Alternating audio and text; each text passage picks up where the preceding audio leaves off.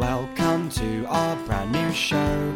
It's not that complicated, so listen close. We'll go through I M D B, reviewing all of Tom Hanks' movies. Hank Spank, Hank Spank, Hank Spank, Hank Spank, Hank Spank, Hank Spank, Hank Spank. Ladies and gentlemen, we here at Hank Spank have lived many lives. In eighteen oh six, we lived in small-town America and realised, to our surprise, that cocaine was bad after a Delhi incident involving cocaine gum, prescribed to us by our doctors, of course, and taken by a, d- a dear beloved friend. We campaigned for the rest of our lives fighting against cocaine. In nineteen twenty-three, we learned that heart attacks were bad when Warren G. Harding, the twenty-ninth President of the United States, had a heart attack. I was fond of Warren at the time, though Jamie always styled himself as a Coolidge man, dubbing himself as part of the Coolidge crew. In nineteen eighty, we learned that cocaine was actually good, investing heavily in Apple and Enron, and promptly died of a heart attack simultaneously. In two thousand eighteen, we are abducted by aliens who threaten to destroy our planet unless we find proof that humanity deserves to exist. As such, we start a podcast about Thomas Jeffrey Hanks, a man possessed by the ghost of President Warren G. Harding. By two thousand eighteen, it is widely known that cocaine and heart attacks are bad, so we stay away from both. In twenty seventy-seven, aliens have destroyed all of human civilization, and the dregs that have reformed in the Electric City, named naturally because it sounds baller. Jamie and I still review movies using a convoluted format. In three thousand eight hundred twenty-eight, Jam Jam and Alloy lead man Tribums. One worship Alinska, others worship podcast Bouncy Boys. Warren G. Harding Devil Man whisper in Jam Jam's ear. For context, we are currently in that fourth timeline, two thousand eighteen. What? We're not even... There's so much to unpack there. Firstly, we're not in twenty eighteen. We're in twenty twenty. Secondly, I really enjoy that you went to the effort of writing that, but did not, did not go to the effort of checking what the years of the actual six timelines from the film we're reviewing are. So kind of just guess oh, yeah. at them and are sometimes no, no, quite no, no. close and sometimes wildly Jamie, off. Jamie, Jamie, you fool. There's a specific reason for each, okay? First of all, eighteen oh six, I believe, is pretty close to the, the original, t- the first timeline in the film. Uh, it is eighteen forty-nine, as I say, like, not that close. Wow, I, re- I really did not check that one. nineteen twenty-three is the year that uh, Warren G. Harding died, so there's a specific reason for that one. Okay, yeah, nineteen- I get that I, one. Also, I couldn't, I couldn't remember if people took cocaine in the nineteen seventies, but I knew they took it in the nineteen eighties, so the joke okay. for that, they did the nineteen eighties. twenty eighteen was the year we started the podcast, obviously. Of course. twenty seventy-seven is the year Cyberpunk happens, so I want to okay. live in that Cyberpunk world, baby. And uh, thirteen, eighteen, twenty-eight, I think the last timeline doesn't have any time. It's kind of uh, made up time. Uh, according to the Wikipedia, which I'm looking at currently, it is actually twenty-three twenty-one. I don't know where they've pulled that number from. I think they've pulled yeah. it out of their arse.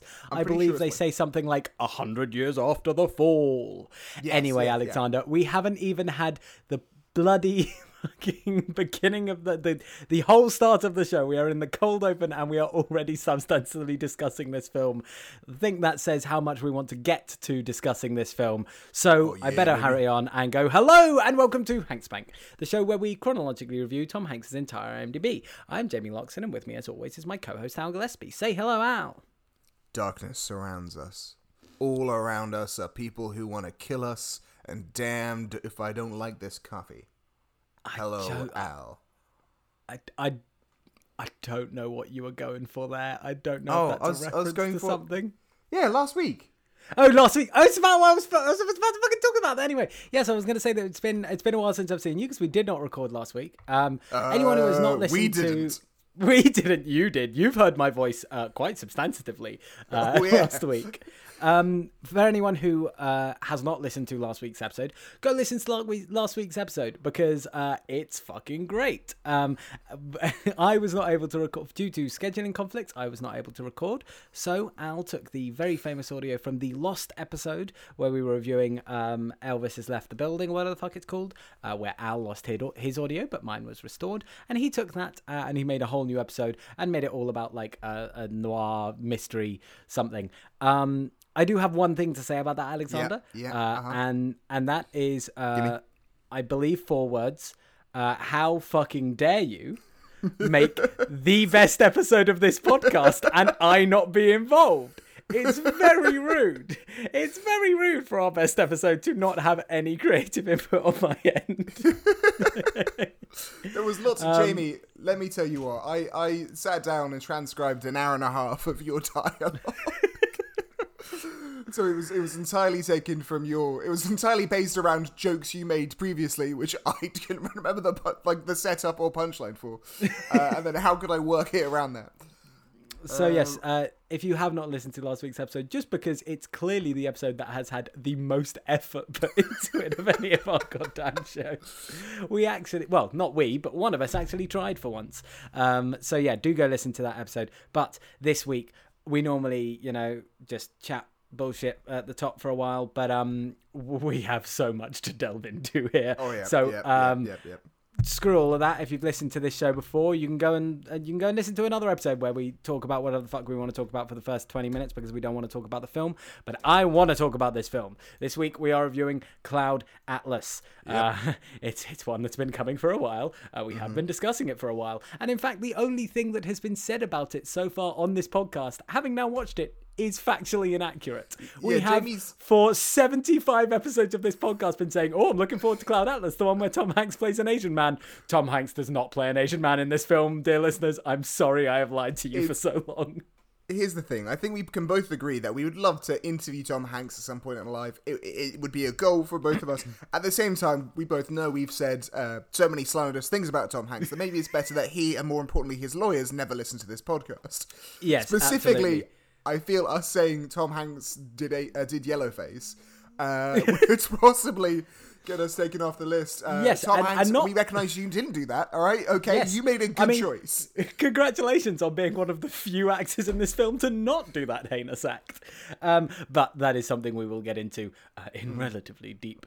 Uh, pl- I was about to say deep pleasure, not pleasure. That's not even a saying. I'm very confused, Alexander. I want to talk about this film. So anyone who's listened to uh, this podcast before knows that when we get into the film, we uh, do two different things. We do a little bit of historical context. We say a little bit about what was going on in the world when this film came out. And then we do a little bit of film context. We tell you a little bit of the background about the film itself. Uh, this week, I hope after our two-week gap, Alexander, you have remembered that it is your turn to do oh, historical yeah, context. Um, uh, last time, I obviously uh, was reviewing Electric City, which came out in twenty twelve, and I did a very funny bit where I pretended I was talking about twenty twelve, the film. Uh, so you have all of twenty twelve to yourself. What Thank do you. you have to tell me about it? Now, uh, look, Jamie, you had an easy week last week. I have an easy week this week because, of course, as we know, uh, as the ancient Aztecs predicted, uh, the world ended in twenty twelve.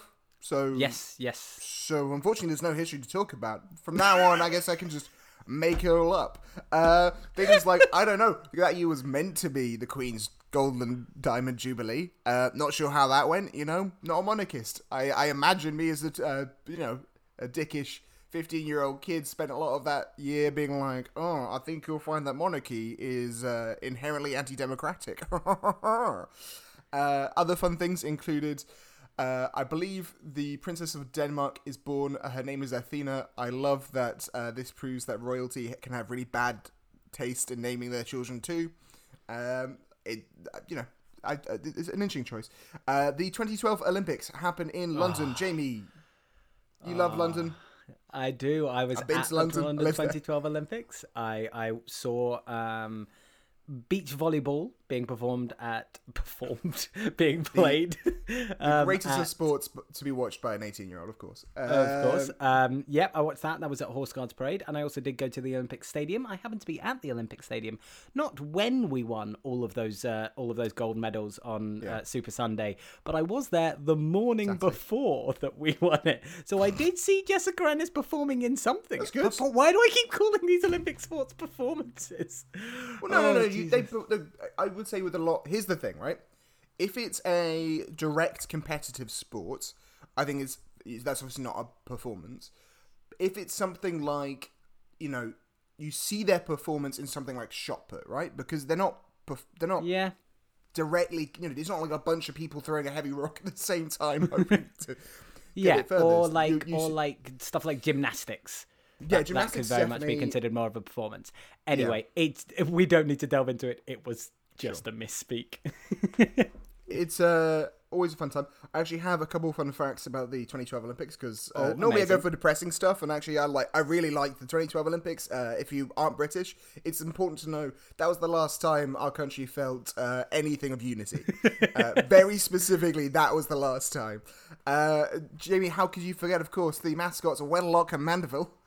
Oh, do you yeah. remember these guys? Oh, Jesus. The world's wasn't, worst mascots. Wasn't it also London twenty twelve where it was the logo that said, everyone said it looked like Lisa Simpson was giving a blowjob to someone? Isn't that, have you not heard this before? I'm fairly sure this is no. the London twenty twelve logo. One second. London it, it does, I'm not gonna twenty twelve. Lie. It kind of it, does. It does. Yeah, yeah it no, I'm looking does. At it now. Yep, no, one hundred percent. It looks like Lisa Simpson is is, is going down on someone. I knew that's that, disturbing. That. And you know what? That was the funniest Lisa thing Simpson. Ever. Yeah, that uh, was the funniest yeah. thing ever to me as a sixteen-year-old when they first announced that logo. That's true. Uh, the Mobot uh, occurred during the twenty twelve Olympics. Uh, obviously, the Mobot famously was uh, started, I believe, on uh, A Question of Sport. No, no, not A Question uh, of Sport. Uh, a, a League, League of Their, of their own. own. Yes, uh, yes. I, I believe James Corden was like, look, Bolt's got his thing. You've got to come up with one. Let's come up with it here. Uh, and that's what, if you're ever wondering why the Mobot looks yeah. a little bit shit, it's because it was come up with on a sports comedy panel show. Uh, the official song of the Olympics. Uh, Jamie, can you remember what it was? Oh, you're going to tell me and I'm going to immediately... Oh, is it like, we can be heroes just for no. one day? So, here's the thing. By the end of the Olympics, yes, that was the song that were played when British Olympians uh, won. So when they got mm-hmm. gold medal, they would play Heroes. Great song, fantastic song. The song everyone associates with with it. You're wrong, Jamie. It's actually the song Survival by Muse, which, let me tell you what, was such a rogue choice that anyone went up to Muse and were like, yo, Muse, uh, make a new song for us. And they were like, sure. And Muse just created what is, you know, a good psych-up song. But it's, I, I believe uh, some lines of it in it are uh, race, life's a race, um, we've already won, life's a race. Uh, it's a good time. Give it a listen. It's really aggressively weird. I believe it's from The Third Law, which is a good album, so give it a go. Um, the motto was inspire a generation, uh, and apparently they inspired a generation towards Brexit, so thank you, Olympics. uh, there's also... Uh, yes, Here's the, here's the thing I didn't know about, but is my favourite fun fact, and we'll, I'll uh, stop my section on the Olympics on this. But before the start of the men's one hundred metre final, this is the one where Usain Bolt broke the world record for fastest anyone has ever run a, you know, one hundred metres. Uh, a spectator threw a plastic bottle uh, into the lane intended to hit Usain Bolt, who was three lanes outside in lane uh, seven. So he threw it into Tyson Gay's lane. It was meant to hit Usain Bolt. The race was unaffected, and Bolt becomes the second man in history to defend a one hundred metre world title. Later on, the spectator, who's a woman called Ashley Gill Webb, was oh no, sorry, a man called Ashley Gill Webb, was arrested, having been struck on the head by a judo bronze medalist, uh, Edith Bosch, uh, who was sitting next to him. Just like punched him straight in the head. The Olympic chairman, uh, the, the Olympic, the Seb Cobb later stated, "I'm not suggesting vigilantism, but it was actually poetic justice that they happened to be sitting next to a judo player." And let me tell you what, if there isn't any be- kind of more direct form of karma than throwing a bottle to try and interrupt like an Olympic, um, you know, world event, and then get punched in the head, it's judo play. It's great. Uh, my last bit is a little bit on film. Again, this is weirdly positive for me. Uh, two thousand twelve was the first year to have four movies make over a billion dollars. Jamie, can you guess oh. any of these films? I know you found this hard, but let's see if you can. Um. Okay, four movies, twenty twelve. Uh. Okay. Let, what What Marvel movies do I think came out then? Uh, Avengers. A Avengers one. Yes. Yes. Okay. I've got one. I never get these. Okay. Um. I don't think that is. It, there's not another another Marvel movie in there, is no. there? No. No. No. Okay. Because yeah, I don't think at that time they were releasing more than one a year. Okay. Um. I think we've passed Harry Potter and the Deathly Hallows Part two, haven't we? Yeah. Okay, yeah, we're past that. Um, uh, actually, I think wh- that happens the next year even. Yeah. Is we, it the next year? That's two thousand... Uh, part... Yes, you're past Part one, sorry. Part two happens the next year. Okay. twenty thirteen. Um, Oh, geez, I'm really bad at this. Other Disney movies. Uh, what they weren't. Were Disney there are no. Re- there are no. Uh, there are no other Disney movies in the. No other Disney four. movies.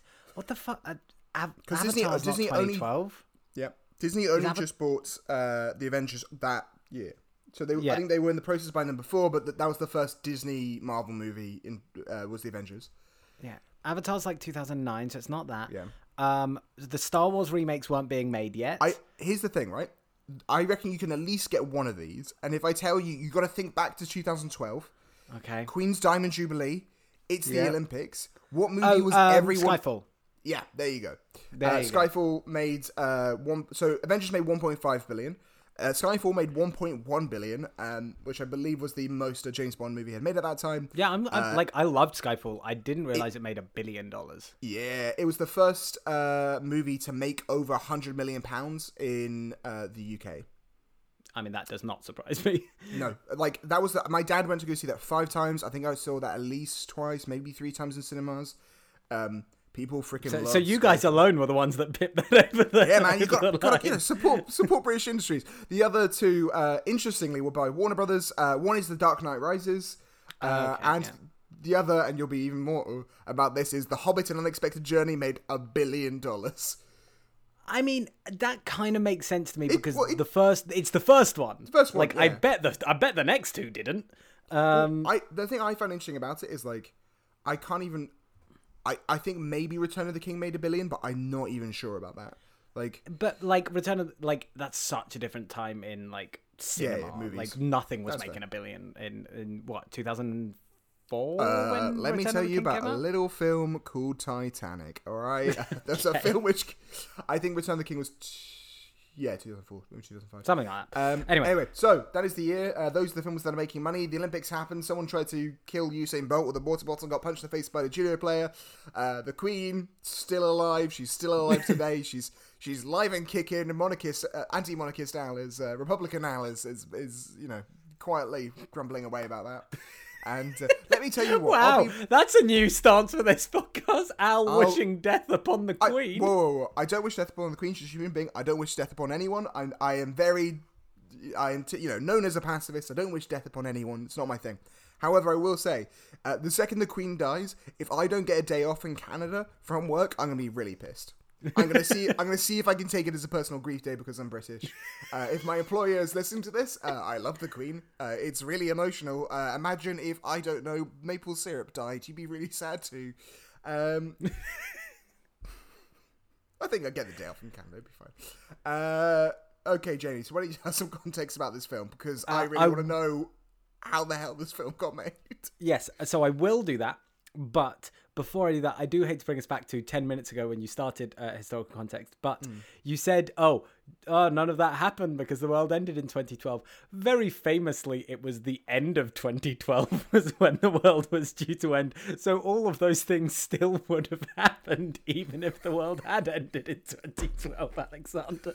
Jamie, Jamie, Jamie. Like the protagonists of our film uh, in the furthest timeline, uh, we now in twenty twenty, uh, well, I say twenty twenty, eight years after Ascension, uh, look back on twenty twelve. And I only have, you know, historical records to sift through. I'm very sorry that I couldn't tell if the world ended at the end or beginning of twenty twelve. But unfortunately, those the answer to that is lost to time. You know, who knows when exactly Ascension happened? We just know it happened in twenty twelve. Hit me with some facts, Jamie. So, uh, you say, how did this uh, film get... Well, before before we before we get into that, of course, we normally do a short plot summary. Uh, that is nigh on impossible for this film. Uh, so I will do, I guess, a concept summary for this film. Yeah, good call, uh, the good concept call. of this film is that there are six different timelines dating from, as Al referenced at the beginning, around eighteen forty-nine, all the way through to a post-apocalyptic society. And it tells six different... Uh, slightly interwoven stories um, via actual things that connect them, and then thematically interwoven stories very strongly uh, with actors playing different roles throughout each timeline. Uh, and sometimes actors playing the same role throughout different timelines. It's all very confusing. But that's the vague concept to Cloud Atlas. Uh, it is based on a book by the same name by uh, David Mitchell, uh, who very famously said before this film came out uh, that he assumed it was... He said, like, it was really... He felt really sad that it could never be made into a film because the structure of a book makes no sense for a film. Uh, yeah. In the book... Uh, the structure of it is that he tells the first half of the six stories, mm. uh, one after another. And then on the sixth story, he tells all of that all together. And then he starts going in reverse order. So he starts from the eighteen forty-nine one, tells half story, half story, half story, half story, gets to the post-apocalyptic one, tells the whole story, and then goes backwards, telling the rest of each story. Um, uh, we will get back into why I think that is much better mm-hmm. than how the film does it. The film just interweaves everything uh, all yeah. the way through over a very long two hours and fifty minutes. Uh, you said, how did this get made? Uh, it is actually the most expensive independent film of all time, with a budget somewhere between one hundred and one hundred forty-six million dollars. Uh, mm. It is uh, made and directed and written by uh, the Wachowskis, who obviously very famously made uh, Matrix, uh, and Tom, I'm going to s- screw up this name, Tykwer. T Y K W E R. He is a German yeah. uh, who made Run, Lola, Run, Lola, Run. Uh, and they all uh, wrote and directed it together. Um, how did it get all that money as an independent film? Well, it did get twenty million dollars from the German government uh, for some reason, uh, and then a whole bunch of different money from a bunch of other German companies, uh, and just sort of cobbled together a bunch of different uh, budgets, a bunch of different money from various different sources. Uh, they even said that multiple times it actually uh, almost didn't get made because of that, um, because they always felt like they were uh, almost running out of money, even though the film cost almost one hundred million dollars. But hey-ho. Um, yeah, it's directed by uh, and made by those people. It's also got music by uh, Tom Tykwer and two people who he has long collaborated with, uh, Johnny Klimek and Reinhold Heil, uh, all Germans. And it has a ridiculous cast. Uh, so our six main characters, there is one main character in each of the six timelines, are played by Jim Sturgess, Ben Whishaw, Halle Berry, Jim Broadbent, Doona Bae, and Tom Hanks. But alongside those, also playing multiple characters throughout all of these timelines, are Hugh Grant, Hugo Weaving, uh, Susan Sarandon, Keith David, who some people may know from EastEnders, uh, James Darcy, uh, David Gyasi, and a few others as well. Uh, so yeah. This this film is a monolith of ambition uh, with all these different timelines and actors yeah. and, and characters. We're, we're going to get into it. Yeah. I don't is... think that... There's a few more things uh, I will have sure. that are fun facts I'll mention about yeah. like each specific uh, sure. timeline. timeline. The one fun fact I do have that before we get into the film uh, is that uh, Hugh Grant was originally due to only be in five timelines and just said, I want to be in all of them. And so they gave him a sixth character, um, which is hilarious. Um, uh, so we're going to explain this uh, timeline by timeline. I assume yes. Jamie will go in chronological order. That makes yes. the most sense.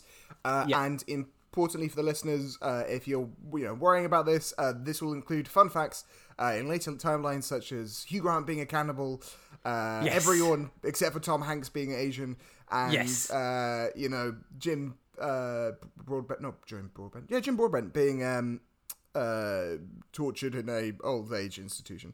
Yes. Um, um, so yeah, there's obviously one very, very well-known thing about this, which uh, which apparently was so well-known that I assume Tom Hanks did it as well. Uh, that yeah. uh, this is race-bended, I believe, is the term. It's not race-blind. It, it's not oh, race-blind no. casting. It's race-bended, where various different people play different races. Uh, we will probably at the very end get into why. Well, obviously, it's a we'll very bad thing. Yeah. Um, we will probably get into at the end why it doesn't really work for the film anyway. And it's not very good. It's not very successfully no. done. Uh, so ignoring all the fact that it's incredibly offensive and never should have been done, uh, we may well therefore make fun of it. Uh, we are not making light of it. Um, no. We are not saying yeah. that it is something that is hilarious, but it is such a mind-bogglingly bad thing and poorly executed and unnecessary thing in this film that yeah. perhaps the only thing we can do uh, is... is make fun of it as we go through this film. At the end, we will go in more detail yeah. about why it's something that this film, these filmmakers should have not done. Yeah. uh, yes, uh, I'm with you. I'm going to reserve my analytical judgment for later.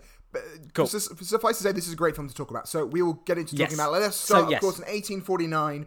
Uh, we begin on a yes. beach where Tom Hanks is picking up some human teeth.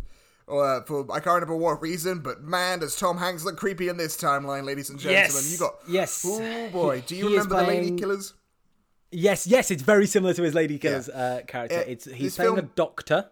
Yeah, this film begins, as all good films should, with Tom Hanks collecting human teeth, playing his character from the Lady Killers, collecting, uh, you know, being a doctor, and he runs up to uh, Jim Sturgess, I believe, runs up to him on the beach, yes. or meets him on the beach, and uh, goes like, "Yo, I'm looking for this guy's house. Can you help me out?" Young Jim yes. Sturgess, of course, uh, is a businessman who has been sent by his fiance's father to, uh, you know, settle an agreement with. Um, the kind of local plantation owner. They're living on the Cook Islands, I believe, or somewhere in the, on basically an island chain in the Pacific. I think it's the Cook uh, the Islands. Chatham Islands. Chatham is Islands, where apologies. It is. Uh, and as it turns out, these guys love slaves. Uh, these guys yes. aggressively love slaves. Uh, by which I mean, of course, they love owning slaves. Not they love being nice to yes, slaves. Yes, they, they, yeah, they are. They, they, they love them. Oh, you know, when you just love something so much, oh. you want to just treat it awfully. Um, so yes, they, he witnesses um, uh, obviously all the slaves uh, being owned by this plantation owner, and also one of them being uh, tortured, being whipped. Now, um, wait a second, Jamie. All right. So far, we've only had you know one and a half stars in this movie. Have we seen a second star come out anywhere? Of course, as we know. I can't remember. Oh, oh, the plantation owner is Hugh Grant. Oh, the plantation owner is Hugh Grant, yes. So, yeah, we'll try to make it clear. So, Jim Sturgess is the, the main character of this timeline. There are six sure. main characters all throughout, all of whom are tied by a birthmark. They all have a birthmark on them uh, that's like a shape of a key comet. Or something like that. Comet, uh, thank you. A, a little comet, sir. Yes. Oh, no. In Jim Sturgess, you first see it when it's next to a key. Yeah, um, but yeah, so Jim Sturgess is our main character here.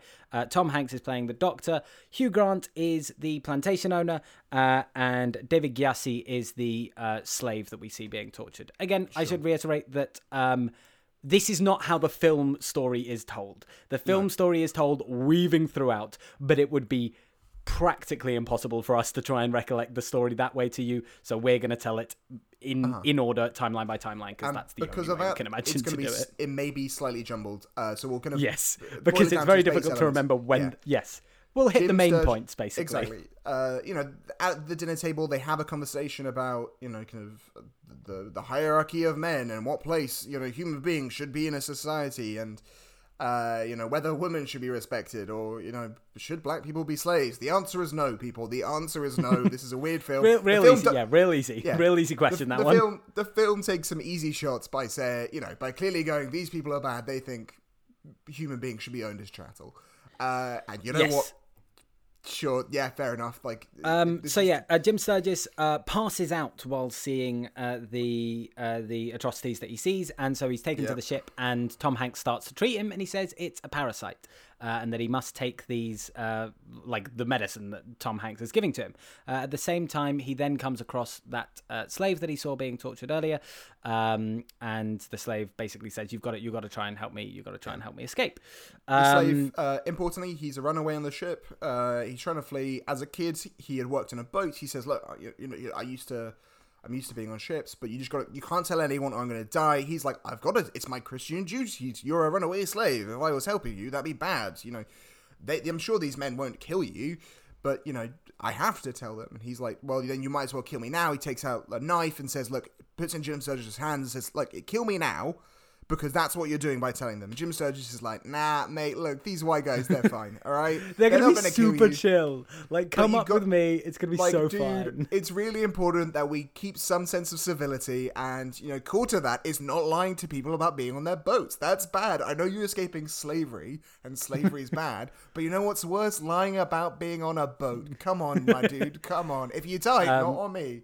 Yeah, uh, so he so takes we, them up to the crew, and the crew are like, "Hey, here's a person to brutalize. Um, and yeah. uh, he's like, no, no, no, no, don't worry. He can work on the ship. And he, he, you know, does something cool with the sails. I can't remember. They're so all getting ready to shoot him. They, and he, they, he does something cool with the yeah. sails. So effectively they go, look, Will, my, my, my man here, Jim Sturgess, uh, runaway slave guy, uh, he says that you, you're good on a boat. So if you can go up to the main sail, if you can get it down all by yourself, we'll let you work on the boat. We won't say that you're a runaway slave and you'll be free. And he, yeah, the, uh, the like, captain. Great, good idea.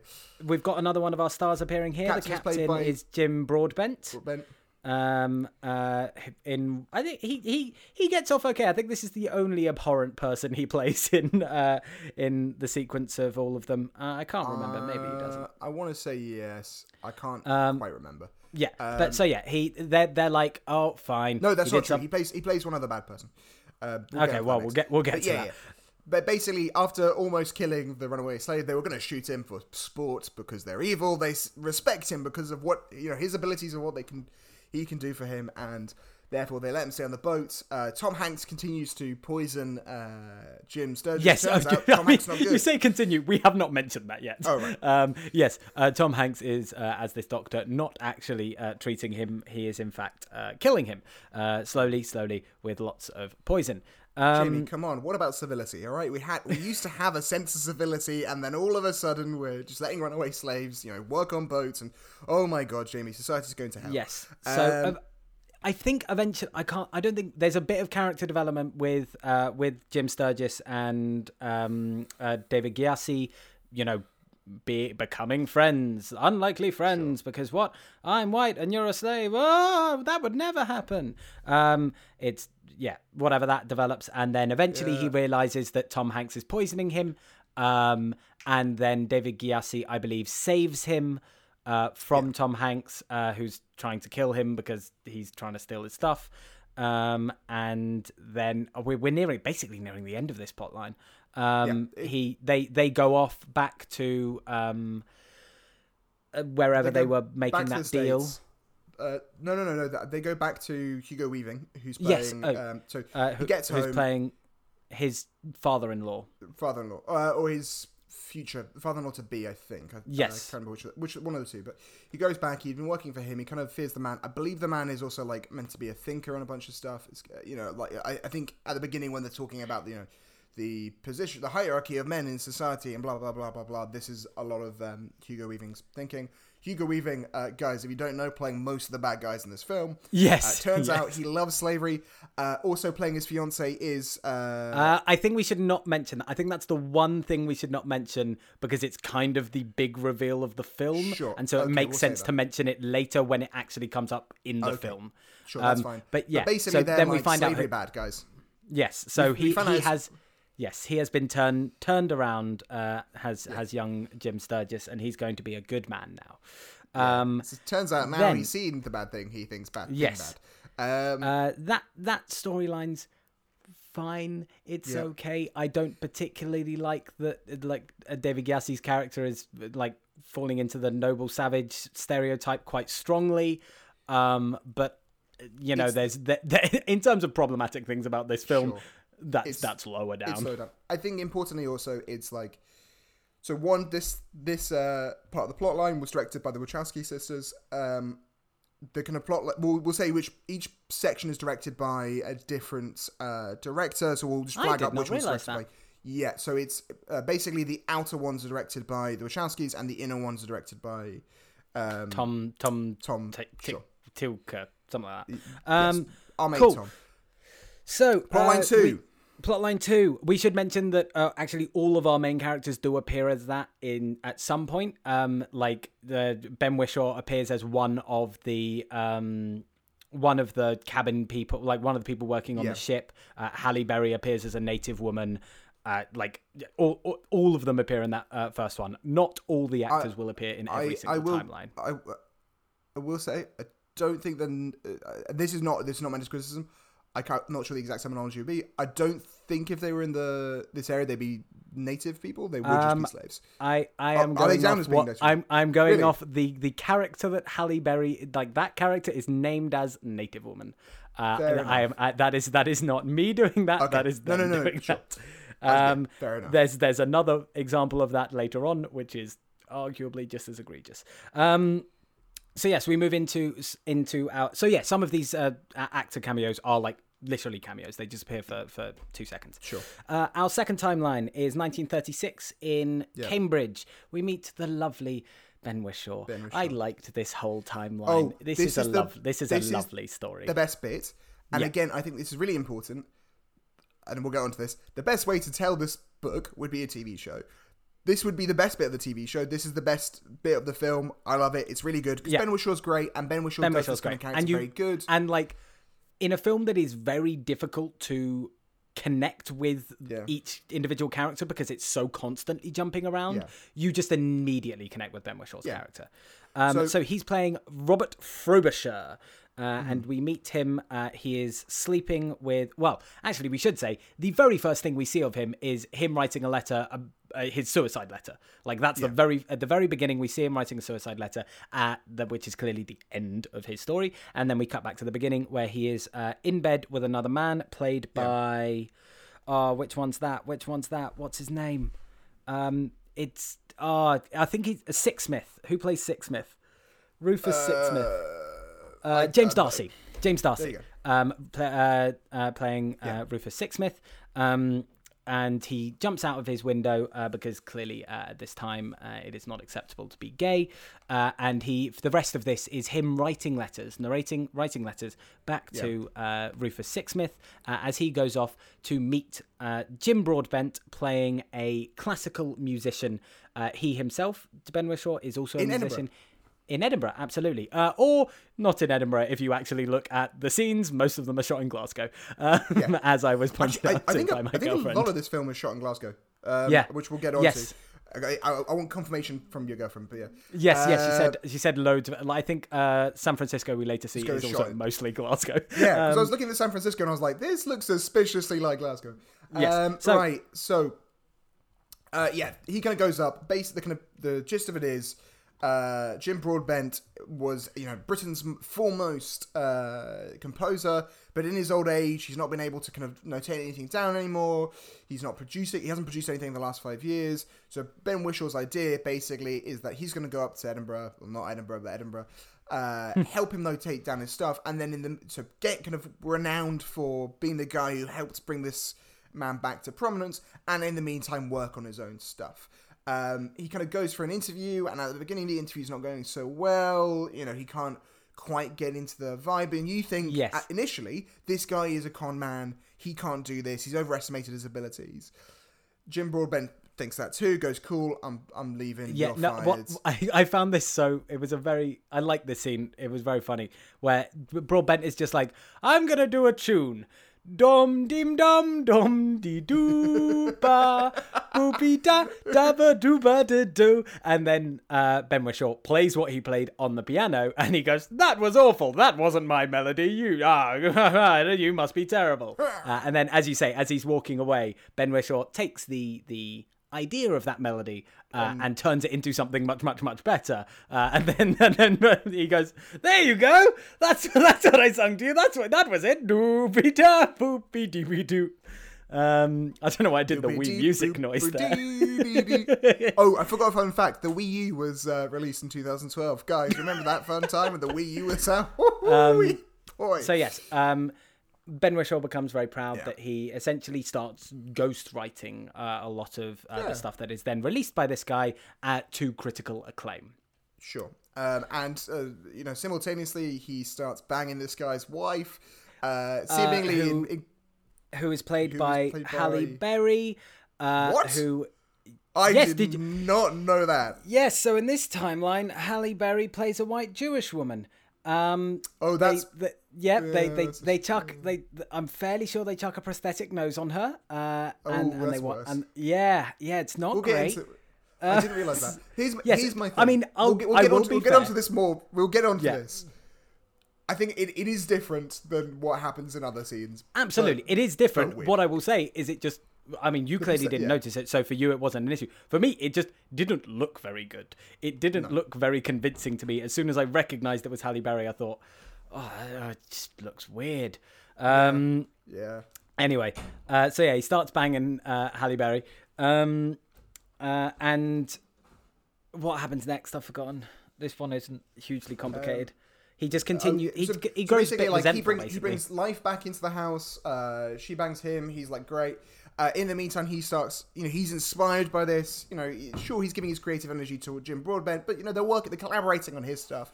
And in the meantime, he's been composing the Cloud Atlas Sextet. Um, yes. Uh, great name. Sextet, great word. Gotta love it. Everyone should use the word sextet more. Just start making more sextet, guys. Great word. Uh, anyway, so we're doing that in the meantime, and one night, Jim Broadbent comes to him and goes, look, I've got a great idea for music, great idea for music. Come downstairs. We're going to compose it together. Comes downstairs, and he's like, I've forgotten it. I don't know what it is. Ah, oh. And to which he says, to which um, uh, basically Ben Whishaw goes, cool, let me just play what I've been playing. He plays this piece of music, and Jim Broadbent's like, ah, yes, perfect. This is this is the thing I was dreaming of. And he says, oh, well, I've been, you know, you probably got it from me. I've been doing it for the last six weeks. It's it's the thing I love. And it, Jim Broadbent's like, well, we're composing it together. It's, you know, I've had it in this dream. It's almost like we've we've connected in previous lives. It's really weird, but It, it, it, we can't really say the Cloud Atlas Sextet is yours or mine. Really, it's ours. At this point, Ben Whishaw, thinking this guy's making a move on him, or, you know, thinking it's a kind of tender moment, goes to kiss him, and uh, Jim Broadbent shows his true colours and is like, my man, he just laughs in his I face. Do not like gay people. I know you're gay. Uh, I'm going to say some really nasty homophobic stuff towards you. Uh, you're going to give this to me. It's mine. Uh, and or I'm going to ruin you. I'm going to tell all of society that you're basically, uh, you're, you know, I'm going to tell all of society that you're gay, uh, and you'll be ruined.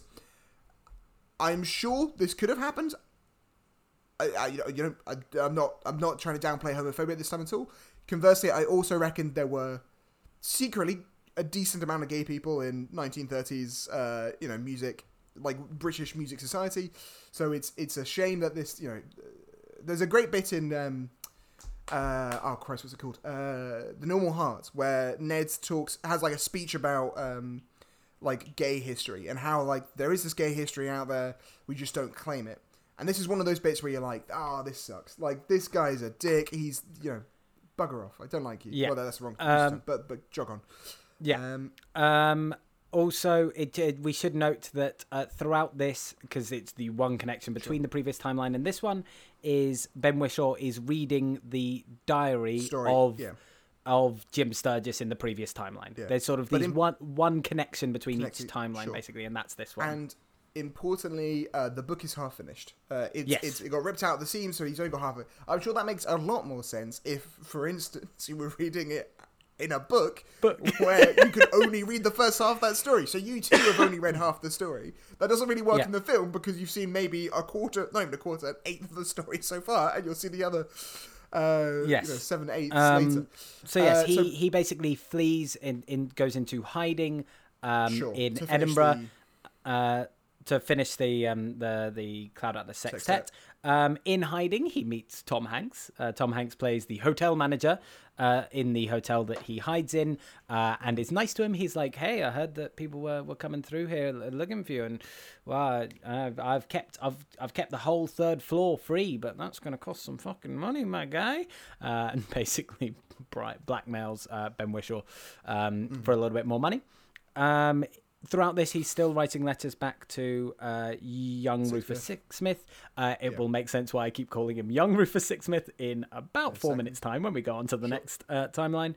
Um, he finishes it, and he basically realizes like he's he's completed his works. It's it's a it's a little bit unclear why why he makes the decision to do what he does uh, next. I, I I believe it is because I th- I th- oh Christ. As far as I can remember from the film, I think they're thinking. Basically is that if he completes it, sends it out, and kills himself, there'll be no way, you know, Broadbent won't be able to either A, claim it's his, or B, out him for being gay, right? Like, the work will be out there, it will hopefully be done, and his thing will be complete, he doesn't have to live in shame. Yes, um, if, if, shame. if that... And also, if that idea of the, the, the thing that he gets very angry about, about the yeah. journal, is that, like, the life is half finished, he feels here, like, here is my life is finished. I've completed yeah. my my magnum uh, opus, and then we get a very very sad. Is, oh yep. man, has been trying very hard to get back up to get him. He goes up to Edinburgh. He tries to find the guy. He's looking around. Uh, Ben Whishaw decides to spend his last day up on the Walter Scott Monument, which is a choice, looking out over Edinburgh. It's beautiful. Rufus Sixsmith goes up the Walter Scott Monument. He looks around. He doesn't see Ben Whishaw. Ben Whishaw does see Rufus Sixsmith. Yes, um, but um, he's already and we are to hearing we are, yeah we are hearing him narrate his final letter, which he is writing to Rufus sure. Sixsmith, in which he says, "It was just so fantastic to to see you there." Jesus Christ, oh, could you imagine man. reading that letter? As as yeah, it's so tragic. And then he gets back to his hotel, uh, yeah. and then he Ooh. shoots himself. Rufus Sixsmith is coming up the stairs when, like, Aww. even like, and and like in a film which, or or in in films in general where like, you you feel you can sometimes feel like this sort of thing, and you feel like, oh, maybe he's gonna get there. You really feel like, oh no no, it's fine. Rufus is gonna get there. He's gonna stop yeah. it, and then halfway up the stairs, you hear the gunshot. Even uh, even then, though you know, even though you see him at the beginning. You, actually, yeah, you holding, don't see him pull the trigger, but you see him go you don't to the see bar him pull the trigger. Yes, you see him you go see to the bar, so you think, oh, maybe, maybe it's not. Maybe this is going to have a happy ending, and it just doesn't. And Sounds. and uh, yeah, and Ooh, then Ruf- and times. then Rufus, yeah, Rufus uh, Sixsmith holds him in his arms. Yeah. Um. Uh, so the next to- storyline to... is nineteen seventy-three San Francisco, and the reason I've been referring to him as young Rufus Sixsmith is now James Darcy is playing old Rufus Sixsmith. Yeah. If that's confusing to you.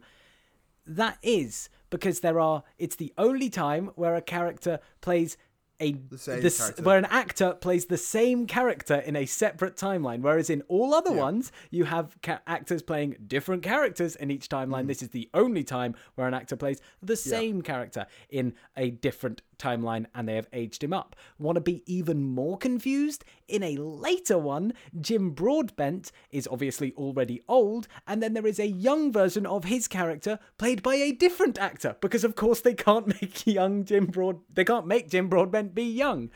Yeah, they've already spent one hundred just... million on this. They can't go full uh, The Irishman on it and yes. de-age Jim Broadbent. Yeah, uh, so... I would love yeah, to see it... them try. So, yeah, this is the um, only time where we have our character appear in two different timelines, which is just a bad decision. It doesn't make well, sense. I here's here's my thing. I liked it because I didn't realise it at first. I thought, oh, this is played... I didn't quite at the beginning realise he was playing the same character. Yes. I think that's the only... way you could argue it kind of works is like you sort of discover that as the film goes on, because because because there's so much double casting, triple casting, and quadruple casting, and yes. when you find out about it, you're like, oh, this continues the best plotline of the film, and therefore I quite like it. Yes, um, that's fair enough. Um, so basically, well, yeah, no, no, my, my in fact, my issue isn't with. Yeah, like him playing the older version of himself. That's fine with me. I think that's fine. It's yeah. in the context of every other actor never yeah, playing the same character twice that makes it I, confusing. I, I, uh, the lead um, character in this one is Halle Berry, uh, playing uh, journalist Louisa Ray.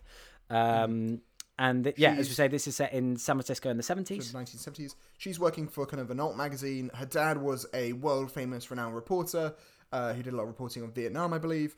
Uh, who seems to have passed away uh, sometime recently. She's at a she's kind of doing an interview piece on a um, you know rock star or something, and as she leaves, she runs into Robert Sixsmith. Uh, they kind of get stuck in the same elevator together. It locks down. They have a deep conversation where Robert Sixsmith finds out who this woman is, Rufus. who her dad was, Rufus. Sorry, um, I don't know why I said Rupert. Uh, and he says, "What you would didn't. you do?" You for said us? Robert. What is going oh. on in your brain? Alexander? I don't know. I'll say six We've gone from, from Robert to Rufus, to Rufus to Rupert. Anyway, anyway, um, basically, uh, Sixsmith finds out who she is and says, "What would you? How, what extents would you go to to protect a source?" Uh, and she says, "I'll do anything." He's like, "Even if that meant physical harm," and she says, "Sure." But, ooh, because we need dramatic tension, the elevator uh, goes back online at this point. They go downstairs. He doesn't give away what secret he was maybe going to disclose, but she gives him a, a card and says, look, if you have anything, phone me. They had a really nice conversation there. Uh, also, at this point, importantly, uh, Sixsmith sees that she has the same comet as Ben Whishaw did, uh, which is kind of sad. Um, she, they spend the night then. Uh, Sixsmith phones her up and says, look, I've got something I need to tell you. I'm going to give you... Uh, I need to give you this file. It's really important. Come to my hotel room. Uh, Halle Berry goes, cool, I haven't got anything better to do in my life. So sure, why not? Let's go. She goes over to his hotel room and at the hotel uh, finds him dead. He's been shot by an assassin. Played by? Sure, played by Hugo Weaving, of course, the only bad. Remember, it, yeah, it's the same man oh, who then ends up. Oh, he's blonde. I forget because he's blonde, but yes, yes, yes, you're right. Yes, uh, played by Hugo Weaving in this, um, because he's the bad man in uh, in every single uh, one of these timelines. Yeah. Um, Hugo Weaving is never redeemed. Um, no. uh, yeah, so he, he assassinates uh, Sixsmith uh, and steals an important file that he was going to share with uh, going to share with Halle Berry. Halle Berry yeah. comes up, finds the guy dead, calls the hotel concierge, which is, of course, the, the correct thing to do. Right, you find a dead body in a hotel room, first thing you do is call the concierge and tell them to go get the police, because that way you protect yourself, rather than what I would have assumed, which is you made yourself the, like, prime suspect in the case. um, yes, uh, it is also at this time, though, that uh, underneath his dead body, uh, she finds Ben Wishaw's letters from the previous timeline. So she reads yeah. some of his letters oh, as Ben oh, Wishaw was reading some oh. of the books. Uh, uh, sure. that some of the story that uh, Jim Sturgess wrote in the first timeline. Sure. Thus, she we have also, our connection. That's true. Uh, she also goes to a uh, in, in a nice little piece. Goes to a record shop uh, where she is reserved a copy of the Cloud Atlas Sextet, where she runs into uh, hippie Ben Whishaw. Yes, uh, and they both they listen to the sextet together, and it's quite a nice little moment, and I like it. Um, at this point, she starts going in he- more heavily on investigating the nuclear power plant. We've seen a little clip of. The boss, played by, of course, Hugh Grant, uh, yes. doing his kind of best seventies sexist on the screen, saying, look, America is addicted to oil. Oil is bad. Oil and gas bad. You know what's the future? It's not wind turbines. Ha! It's nuclear power, baby. Uh, they then... She then goes to meet him. Uh, while meeting him, he's just really sexist, saying, look, if all reporters were as hot as you, maybe I could get behind this woman's lib. And you're like, okay, sure, great. People are sexist. Good, good to know. Good to know.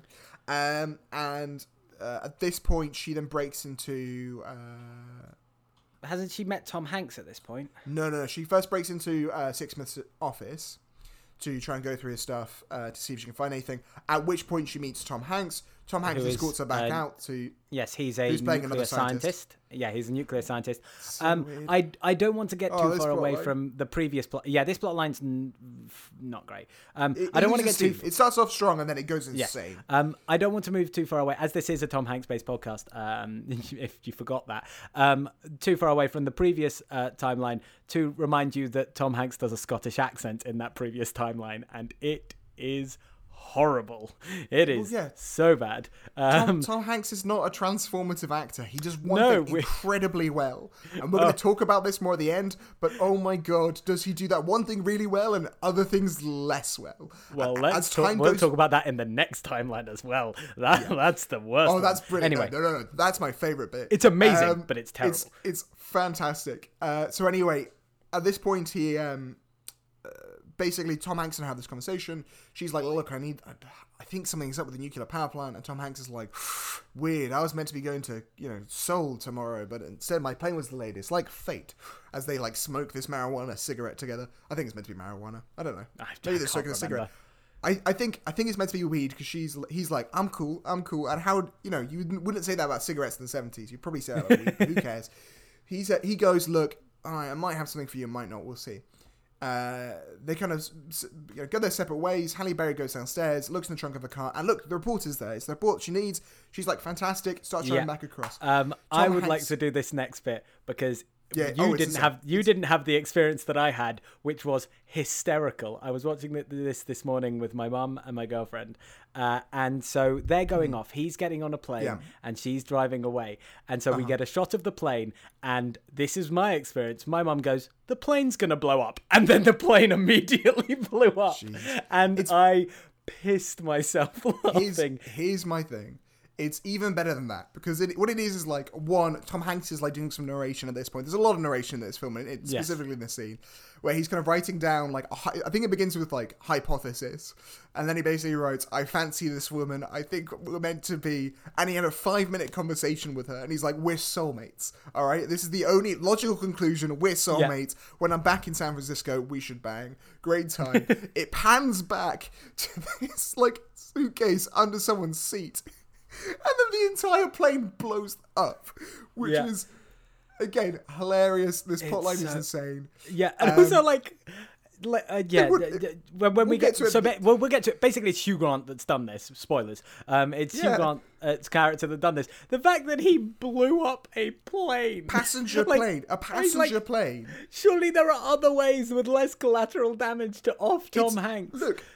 Um, we'll get we'll, like, we'll get to this probably then, but basically also while driving on the the bridge back from the um, nuclear power plant to main San Francisco, uh, Hugh Weaving, Hugo Weaving uh, rams rams uh, Halle Berry off the road, off the bridge uh, into the ocean, at which they lose the report. Um, yes, because it gets yeah obviously in the water, but she escapes out of the car um, because the the windscreen caves in. Um, it's at this point in the story where we meet her son, who has like four oh, that's lines. Not her son. That's not. Is her it not son. her son? No, is and it... actually, we met we met him once before, like briefly before, but it's it's her then? upstairs neighbor's kid.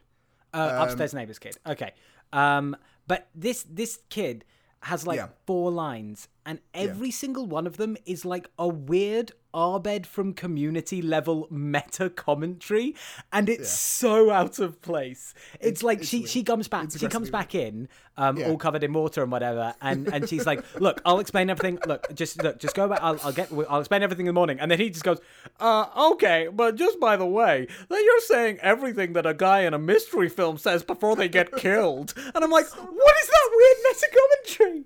Um, yeah, it's odd. She goes in, and then there's a a guy hiding in an apartment. Is it Hugo Weaving? We think no. It turns out it's one of her dad's mates, played by a guy who is in uh, Community. Uh, yes, that's um, Keith David.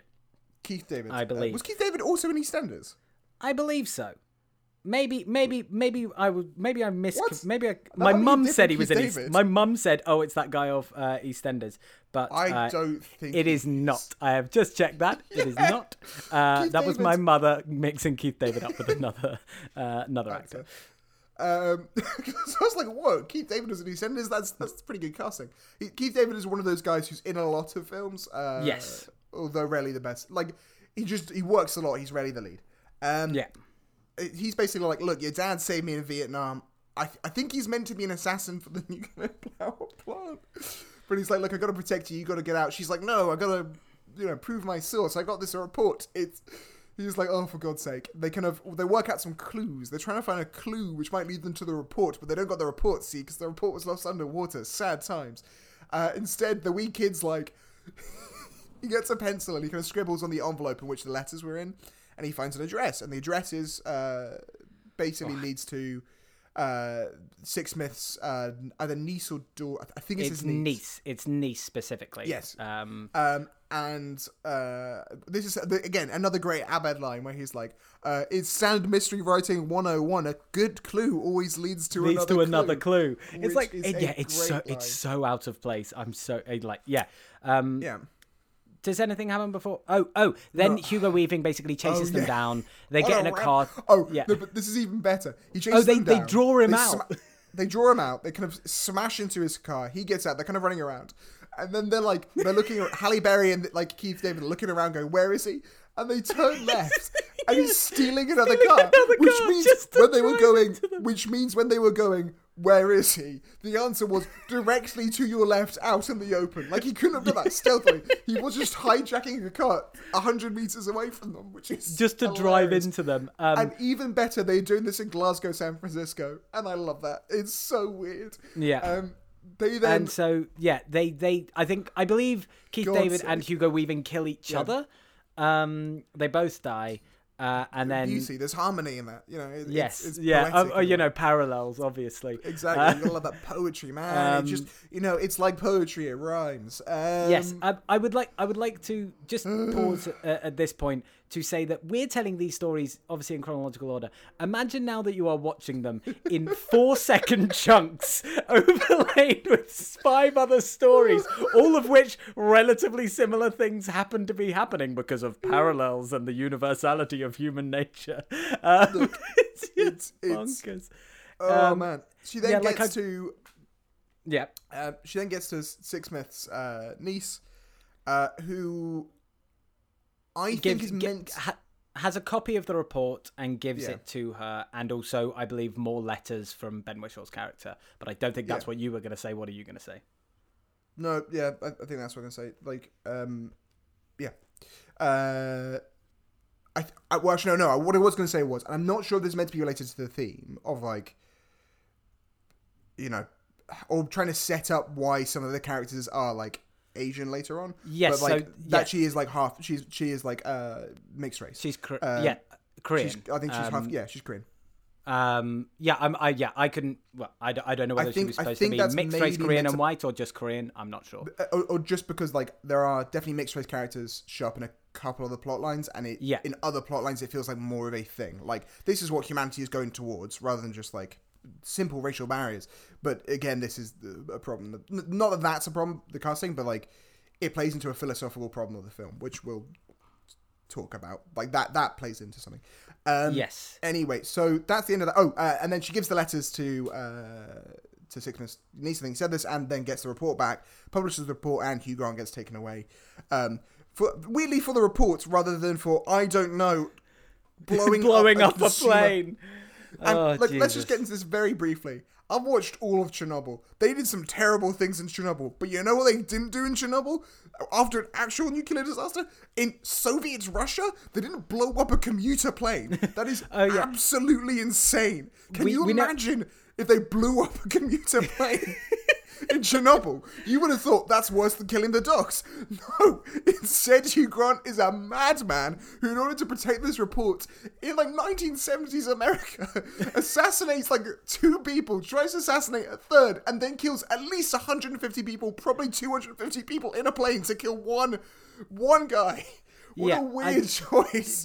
Did we ever get into like what like what Hugo Hugh Grant's character is actually doing? Basically, he works for the oil industry and he's trying to sabotage the what? nuclear reactor. Yeah, did you I not know that? Get, no, so I didn't get, so Hugh Grant Hugh Grant works the for hell? the oil industry and he's trying to sabotage the nuclear reactor so that it goes poorly, so that the oil industry doesn't um like lose ground to the nuclear but, industry. But he's in charge of the nuclear power. What the Okay. Yeah. All right. It's it's really bad. Okay. That's that, that's even at, dumber. That's, that's yeah. aggressively dumber. Um, um, I am mad. At this point, um, we are halfway through our timelines and we are hour in. Jeez. So at this point, we are going to take a break because I need to go to the loo. Okay. During this time, I'm going to do a little bit of uh, jazz scatting. Uh, well, no, I'm just gonna I'm just gonna put in a little boom boom boom boom. Look, here it is now. Hank Spank. And we are back from our break. I have uh, dispelled liquid from my body and I am ready and raring to go on the second half of Cloud Atlas, which actually isn't the second half of Cloud Atlas. It's actually all the nope. middle of Cloud Atlas and all the way through. So sure. we've done uh, seventy-three San Francisco, and let's get on to London twenty twelve, where we meet the worst character Tom Hanks has ever played. Oh, man. If you think the guy in The Lady Killers or in the first plotline was annoying, let me tell you what. Have you ever seen Tom Hanks play an Irish writer with a goatee and a shaved head who's also, like, just a criminal thug, but also and, wrote a And book? also, an, I believe, an ex-boxer. And I don't think he actually yeah. wrote the book. I think Jim Broadbent ghostwrites the book. Anyway, we're already clearly... Clearly very confused by this plotline. But Jim Broadbent plays the main character in uh, in this um, one. Uh, so we've had Jim Sturgess, we've had Ben Whishaw, we've had Halle Berry's, now we've got Jim Broadbent's. Um, he is, uh, maybe he's not a writer, maybe he's a publisher. I think maybe he he's publishes an, publisher. Tom Hanks' He's an editor book. and a publisher, I think. Um, so yeah, um, he uh, Tom Hanks is playing uh, an Irish boxer. They're at the, um, just, just look up Tom Hanks. Uh, I can give you his character's name. It is Dermot Hoggins. Google yeah. Tom Hanks, Dermot Goggins, and look at how bonkers Tom Hanks Guys, looks. And then imagine the terrible Irish yeah. accent coming out of it's, his voice. It's really important that Tom Hanks hasn't given a performance this specifically bad uh, since Mazes and Monsters. It is oh, it is of parallel performance to that. It's so I, bad. And I can only, and because we know he's a good actor, I can really only blame it on the directors. Like, The direct and the director of this weren't the Wachowski sisters. It was Matt, uh, our mate Matt from Germany. Uh, uh, and... I don't think it's Tom. You're terrible with names today. Tom Ty- oh, Tykwer, um or Tykwer. Um, but yes, it, it's bad. It, it's like a combination of the direction and just the casting. Like, Tom Hanks should not be playing this role. Simple as that. Um, but they were like, wow, someone's got to be, you know, our main actors have got to be someone in every single fucking timeline yeah. except when they don't. Um, uh, so yes. Uh, Yeah. He's at the launch for his book, and he's not happy that the book hasn't gone well. He sees yeah. a um, uh, a journalist who apparently uh, just really slated it. Uh, who I believe yeah. I can't remember who plays uh, plays the journalist. I think it's not someone who's a repeating character.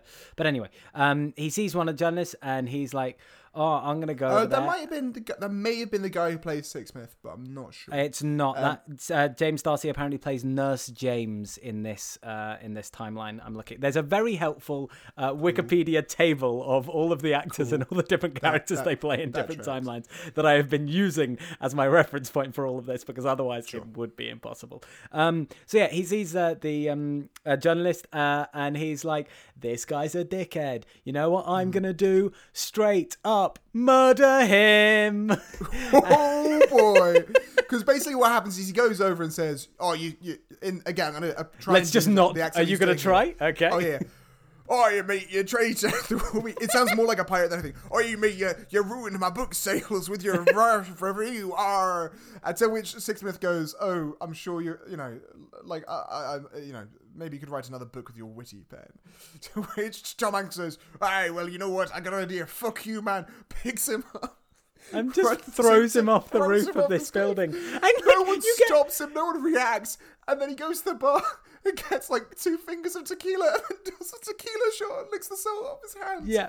Um, what the hell? Also, Keely, like, we get a weirdly graphic shot of this guy like falling through the air and then thudding against the ground.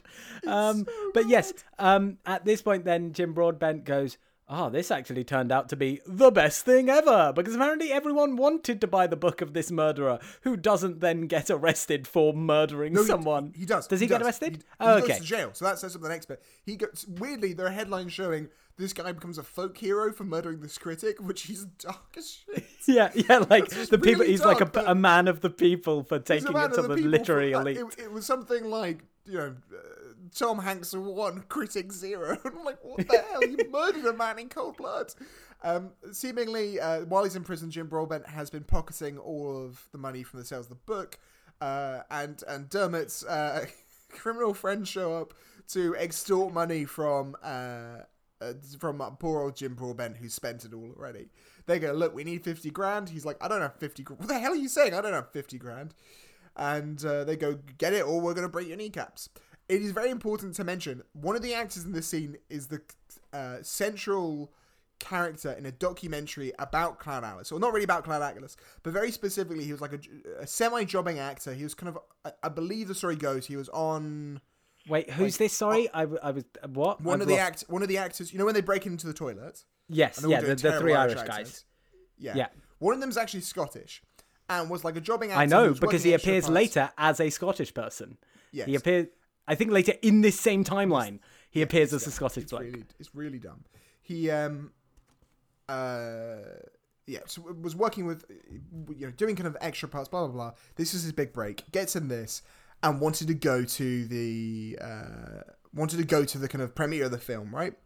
Now, they wouldn't give him tickets to the premiere of the film, so he started a campaign to get tickets to, like, the premiere of Cloud Atlas in L A. And the whole documentary is about them just going around, like, raising money in Scotland to, like, get flights to L A. And they get there, they still don't have tickets. And they're basically just blackmailing the producers at this point, being like, well, if you don't want to look bad in this documentary, give this guy a ticket. They only get one ticket in the end.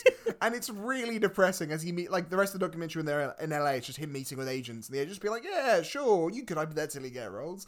And uh, he does not. It's a sad Aww, time. That's sad. Not a, it's it's an interesting documentary if you ever want to watch how depressing it is to be a bit part actor sometimes.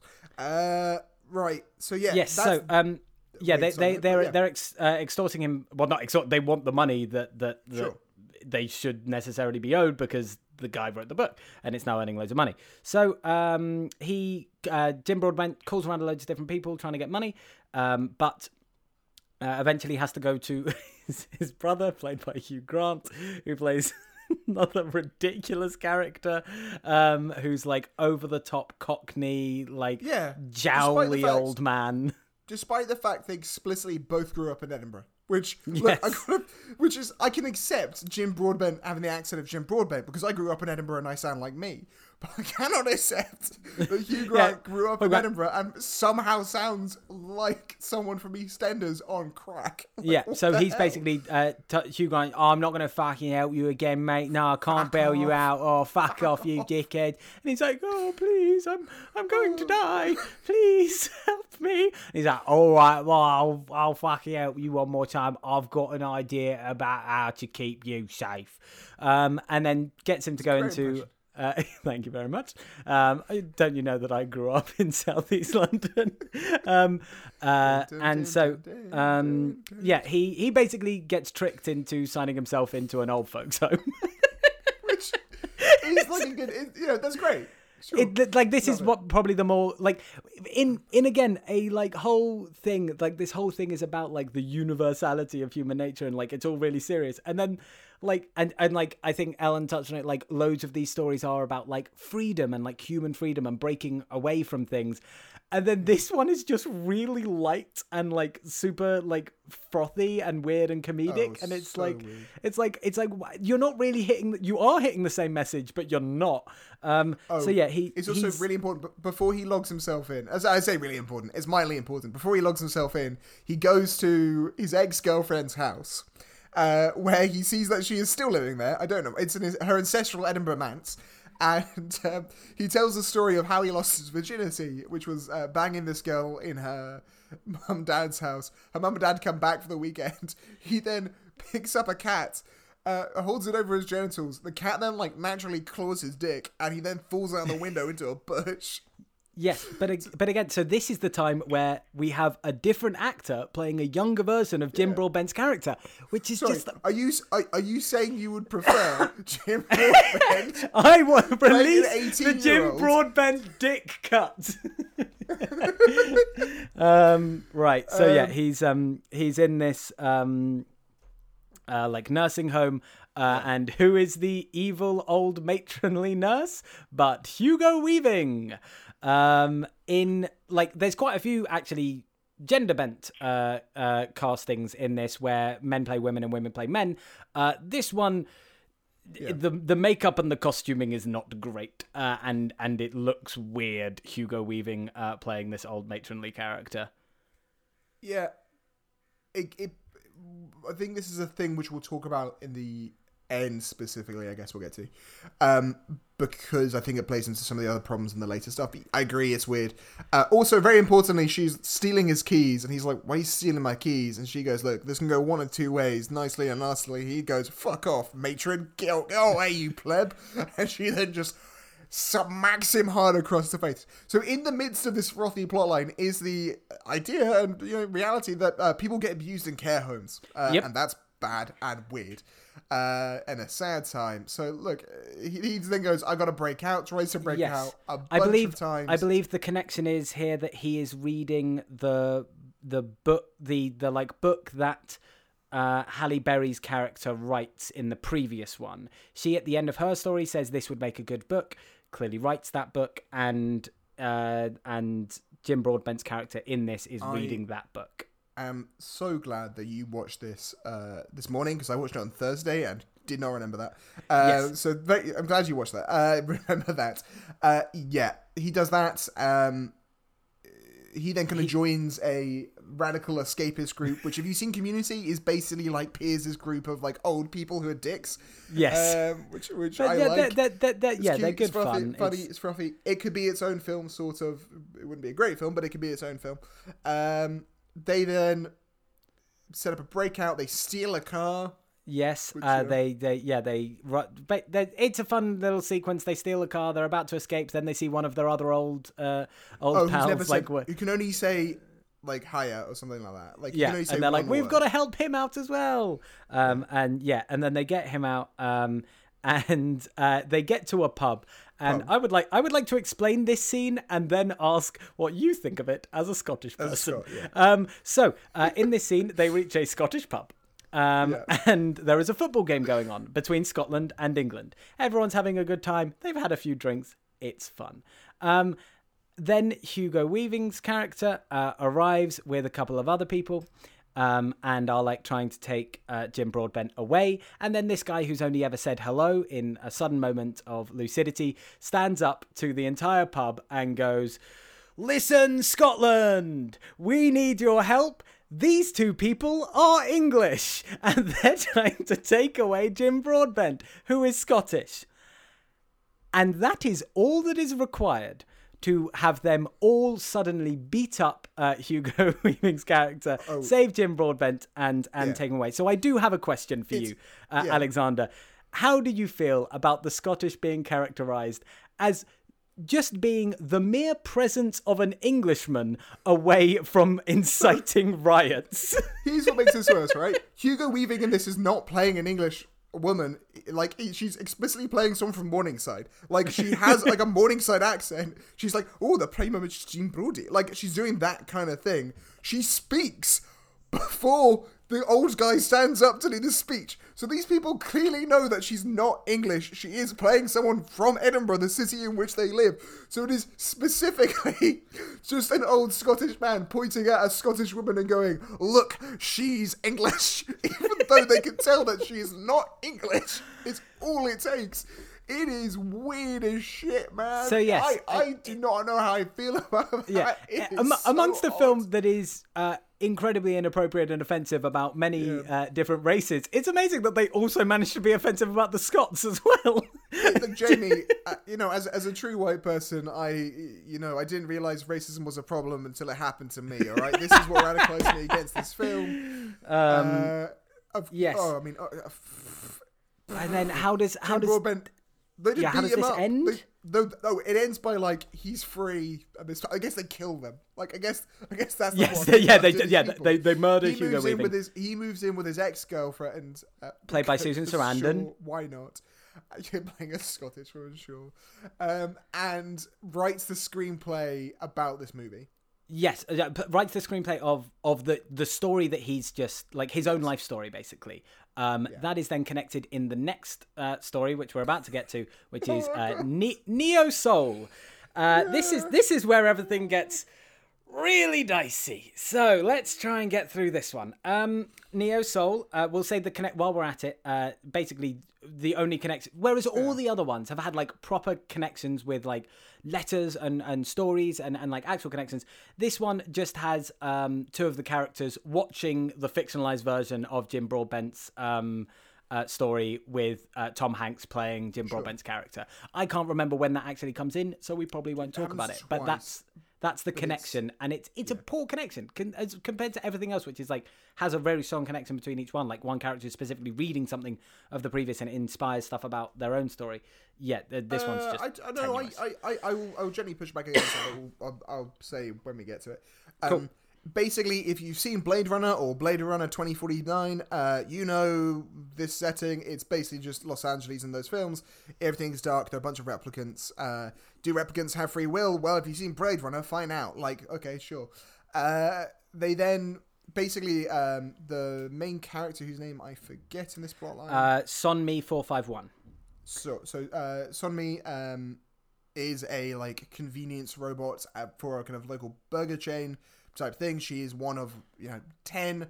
Um, every day they get a stamp on their necks uh, to kind of show, or every week or whatever, to show how long they've lived, because they are retired, or they ascend uh, after, I think, twelve stars or something like that. Uh, they all want to ascend. It's a good thing. You know, they kind of live a very robotic life. They don't... the. It, You know, the people who've created them think they don't have any free will. Yes. I so So they are... I think the idea is they're not robots, they are clones, I think, specifically. So they are okay, sure. they are in some way humanly sentient, I believe. Yeah, I'm I not mean, really I, sure. I sort of view it in the same way that, like, the replicants from Blade Runner, they're like biological, but they are they are controllable by the yes. people who created them. Like, it yeah. is what I sort of took away from this. Um, like, if you view them as rep, they're called like. They aren't called replicants, but they're called something similar to that. And it, it's like almost whole scale, just Blade Runner. Um, so, yeah, that, she's kind of doing this. She's work, living this life. Um, they they all look similar. Like, she has a friend who looks similar to Sonmi, but it isn't Sonmi, who yes. is having sex with someone. Uh, shit, or maybe it's uh, rape. Uh, uh, sorry, someone. Sorry, someone, Alexander. Don't you mean Hugh Grant? You may not have noticed oh, that. That one's no, Hugh Grant. Not. Right, yep. She's being raped by Hugh Grant. Yeah. Great. Uh, yeah, um, so that's that's the... Fir- well, actually, it's not the... Fir- we should say uh, the framing of this is that... Um, Uh, Sonmi is clearly latterly being interviewed uh, by, by someone Ben called uh, no, not by Ben Whishaw, by James Darcy. Um, no, James uh, who, Darcy plays the James Darcy plays the Archivist. My... Oh, I thought James ben, Darcy ben... played the. I'm again. James... Okay, who does Ben Whishaw play in this one? Ben Whishaw does not appear in this timeline. Actually, uh, this is the only timeline that Ben Whishaw does not oh. appear in. Um, I thought it was Ben Whishaw. Right. But yes, uh, so. Uh, yeah, so this is where we will sort of again touch on it in the end, but this is where uh, a lot of the white people playing Asian people uh, uh, happen. So the Archivist is played by James Darcy. Um, Hugo Weaving appears in this as well uh, as an Asian man, uh, yeah. and then Halle Berry Jim's, appears in this.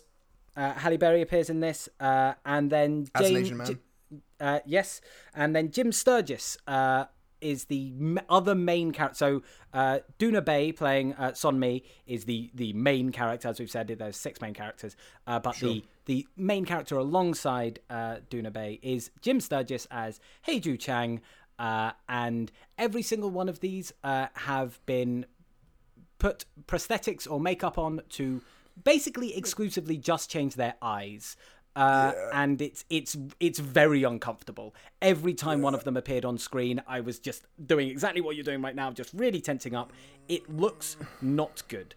Um, I will we'll come back to it again, but like in their attempts basically to not be like really over the top and really stereotypical, they've just changed one heavily stereotyped thing. They've they've yeah. like made it and and on top of everything else of how wrong it is. It looks bad. It looks weird. Yeah. It does not work. So everything watching this is very it's... uncomfortable because Jim Sturgess, especially Jim Sturgess's character, is on Jim screen a lot, and it's yeah, really uncomfortable. And he's doing some of them aren't. Some of them aren't doing an accent. Yes, or they're like... doing like oh, very, very, very minor, like oh, future yeah. soul accents. They, yes. st- I think they talk briefly in. I think they uh, may briefly talk in Korean for like I be- two yes, lines, and then like, Jim, let's talk in Galactic Standard or something. Yes, Jim Jim Sturgess, I believe, uh, speaks in Korean when he's being arrested later in this as well. Um, but yeah. yeah, so basically this is a really uh, uncomfortable storyline to to to watch because yeah. uh, of of all of the um, yeah, uh, race the re- bending. The, uh, the rebellion, uh, yeah, wants to prove so, that the the kind of side the the replicants can have free will. Which yes. is why they kidnapped her. Her mate, basically, her mate was um, uh, working.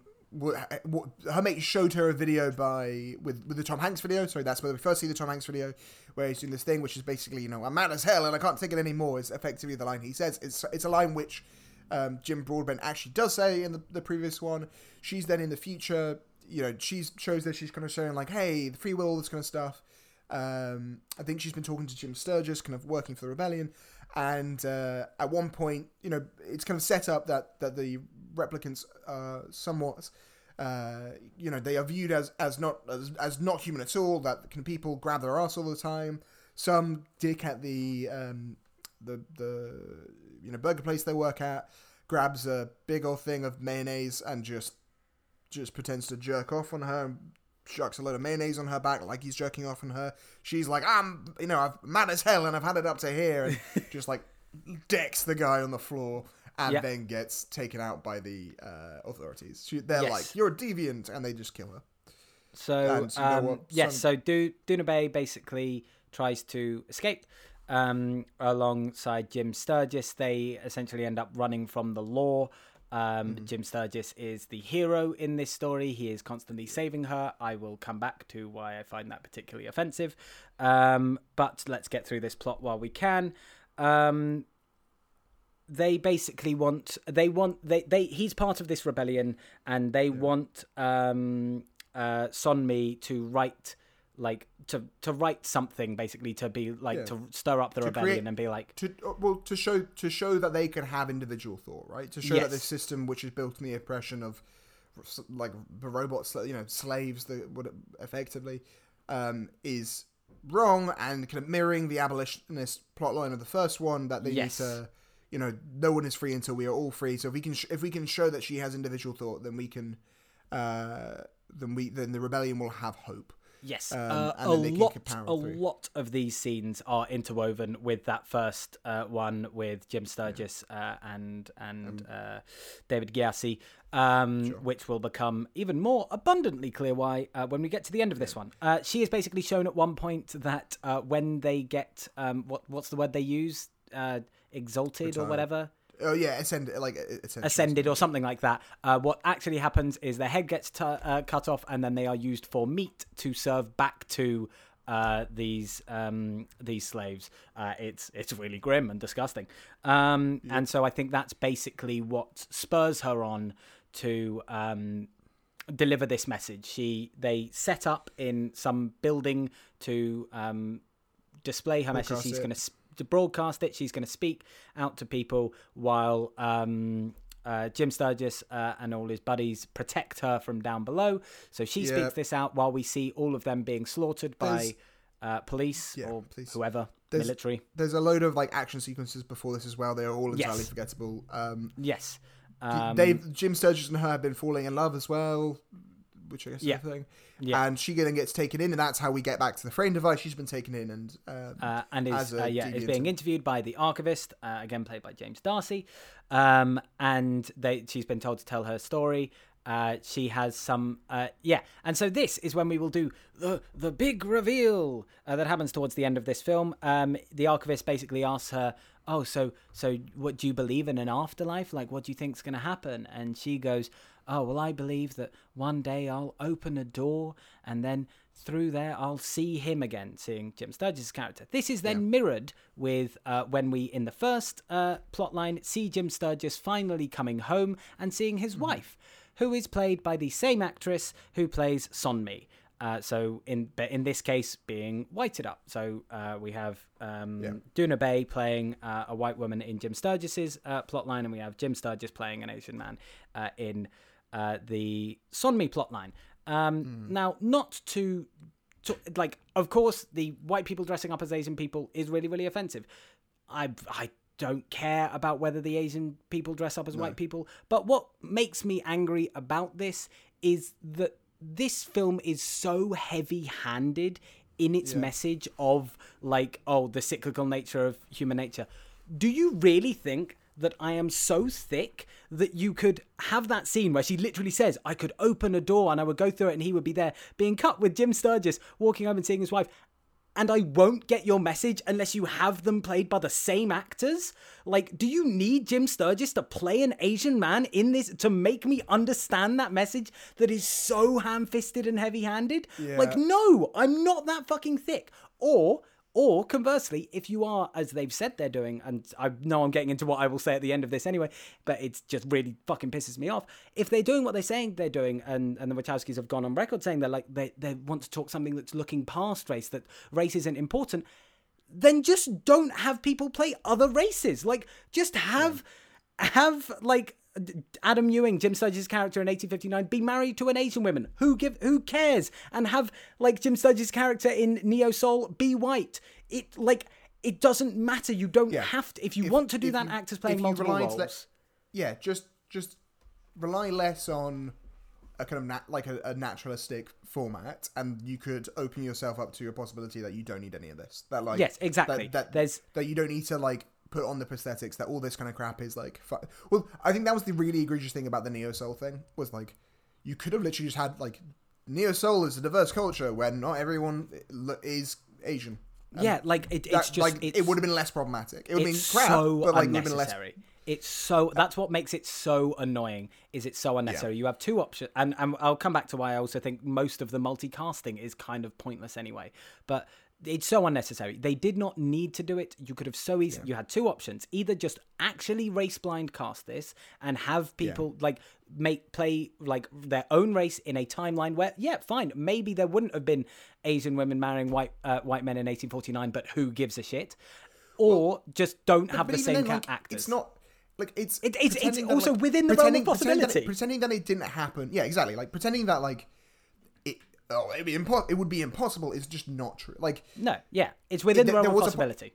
Po- it was within the realm of possibility that like somehow like you could you could make it work, and you could very clearly or very least just go like, our audience understands that we're not creating a historical document here, we're creating a piece of art. And like, so to even just have saying like, you can still have Hugo Weaving as the dad, and you could just have like her have an Asian mother, and you could just go, cool, she's a she's mixed race. Yeah, like, like, it, it, there's, like there's there's so many easy ways of getting around and not I, having yeah, so, so people let's just, like. Ugh. Let's so yeah, touch do the last. This is going to be our longest podcast. Let's, yes. let's do the last plot line, and then we'll then we'll yes. Get so to, uh, just, we'll we'll get to the very end of the like, Sonmi plot line. Is basically yes, she tells that story, uh, and then she's murdered. Uh, simple as that. She finishes telling the story. She's been captured by the. Um, Uh, by the government, and they want to interview her to find out like how this could possibly happen. She tells the story. She's murdered. Uh, and then yeah. we get to uh, the, the post-apocalyptic timeline, which... Um, jam, jam. Yes. Uh, they, it's, true, it's true. The, yes. So anyone who's true. ever seen Rick and Morty... True, true. Anyone who's ever seen Rick and Morty will know that this is parodied in Rick and Morty, where in uh, Interdimensional Cable, yeah. um, Jerry's character play- is in Cloud Atlas, and he says, "You speak da true true." And then when it came up in this film, I was like, "Oh my god, that's an act!" Like they weren't exaggerating. What the fuck? Um, so funny. Yes, they're in a post-apocalyptic society that's uh, defined as one hundred six winters after the fall, uh, and this is where we finally have Tom Hanks playing the main character. Sure. He plays uh, Zachary. Um, and yeah, this is the one that in the book is told all as one chunk, uh, but obviously in the film is told all throughout. Um, oh God, how do we explain this one? So look, look uh, basically, uh, yes. Imagine they've kind of, it's, it's even post, it's post post apocalyptic, right? Like it's, yeah. they are, they've formed a new society. It's, you know, kind of very tribal. It's, uh, using they, like they a speak pidgin like English. A, like, yeah, yeah, like a pidgin English, a slightly adjusted version of English where, I, I actually, like, as much as the true true is really dumb, like, I actually don't really mind the linguistics of it. It's, it kind, like, it, it's not, it, there's a little bit of issues with it potentially being, like, would, mocking tribal people, but sure. as well, an but, idea but of, even, like, a even then, futuristic like, Pidgin, English that slightly changes. Pidgin English is, like, a language used, like, on its own in, like, certain parts of, like, Uh, I believe Nigeria uses pidgin in some parts. Like it's, it is just a dialect of English, right? Like it's, yeah. a, I say even a dialect. It's just a language ba- originally based on English, which has grown into its own thing, using its own ways, and like it exists in societies today which aren't necessarily tribal, right? So like I think it's it's fine. It's just there are bits of it which they have here which are, feel very clunky and make yes. you, make me and- want to laugh more than they make. Yes, yes, absolutely. Like, like my issue. yeah, my issue isn't necessarily with some of the language aspects of this being yeah. offensive. They're just dumb.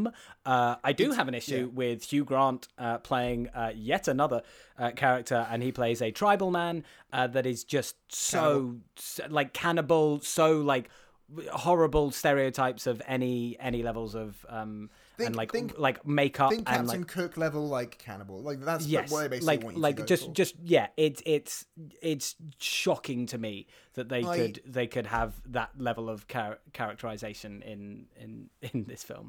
It's it's especially just because the the aesthetic of it really leans back into the aesthetic of the first plot, like not not so not the complete aesthetic, but like the tribal tattoos and stuff. Like we see the slaves with some degree of tattoos at the beginning, and like there are uncomfortable parallels sort of drawn between drawn between the society. You know, at least at least some of the aesthetics they're presenting there, which which is uncomfortable. And like you could have made it different, or you, you could have drawn on like other stuff in a less like we are taking from largely like Africanized cultures for this, especially because most of their world is fairly white, other than Halle Berry, yes. um, who, who um, instead is.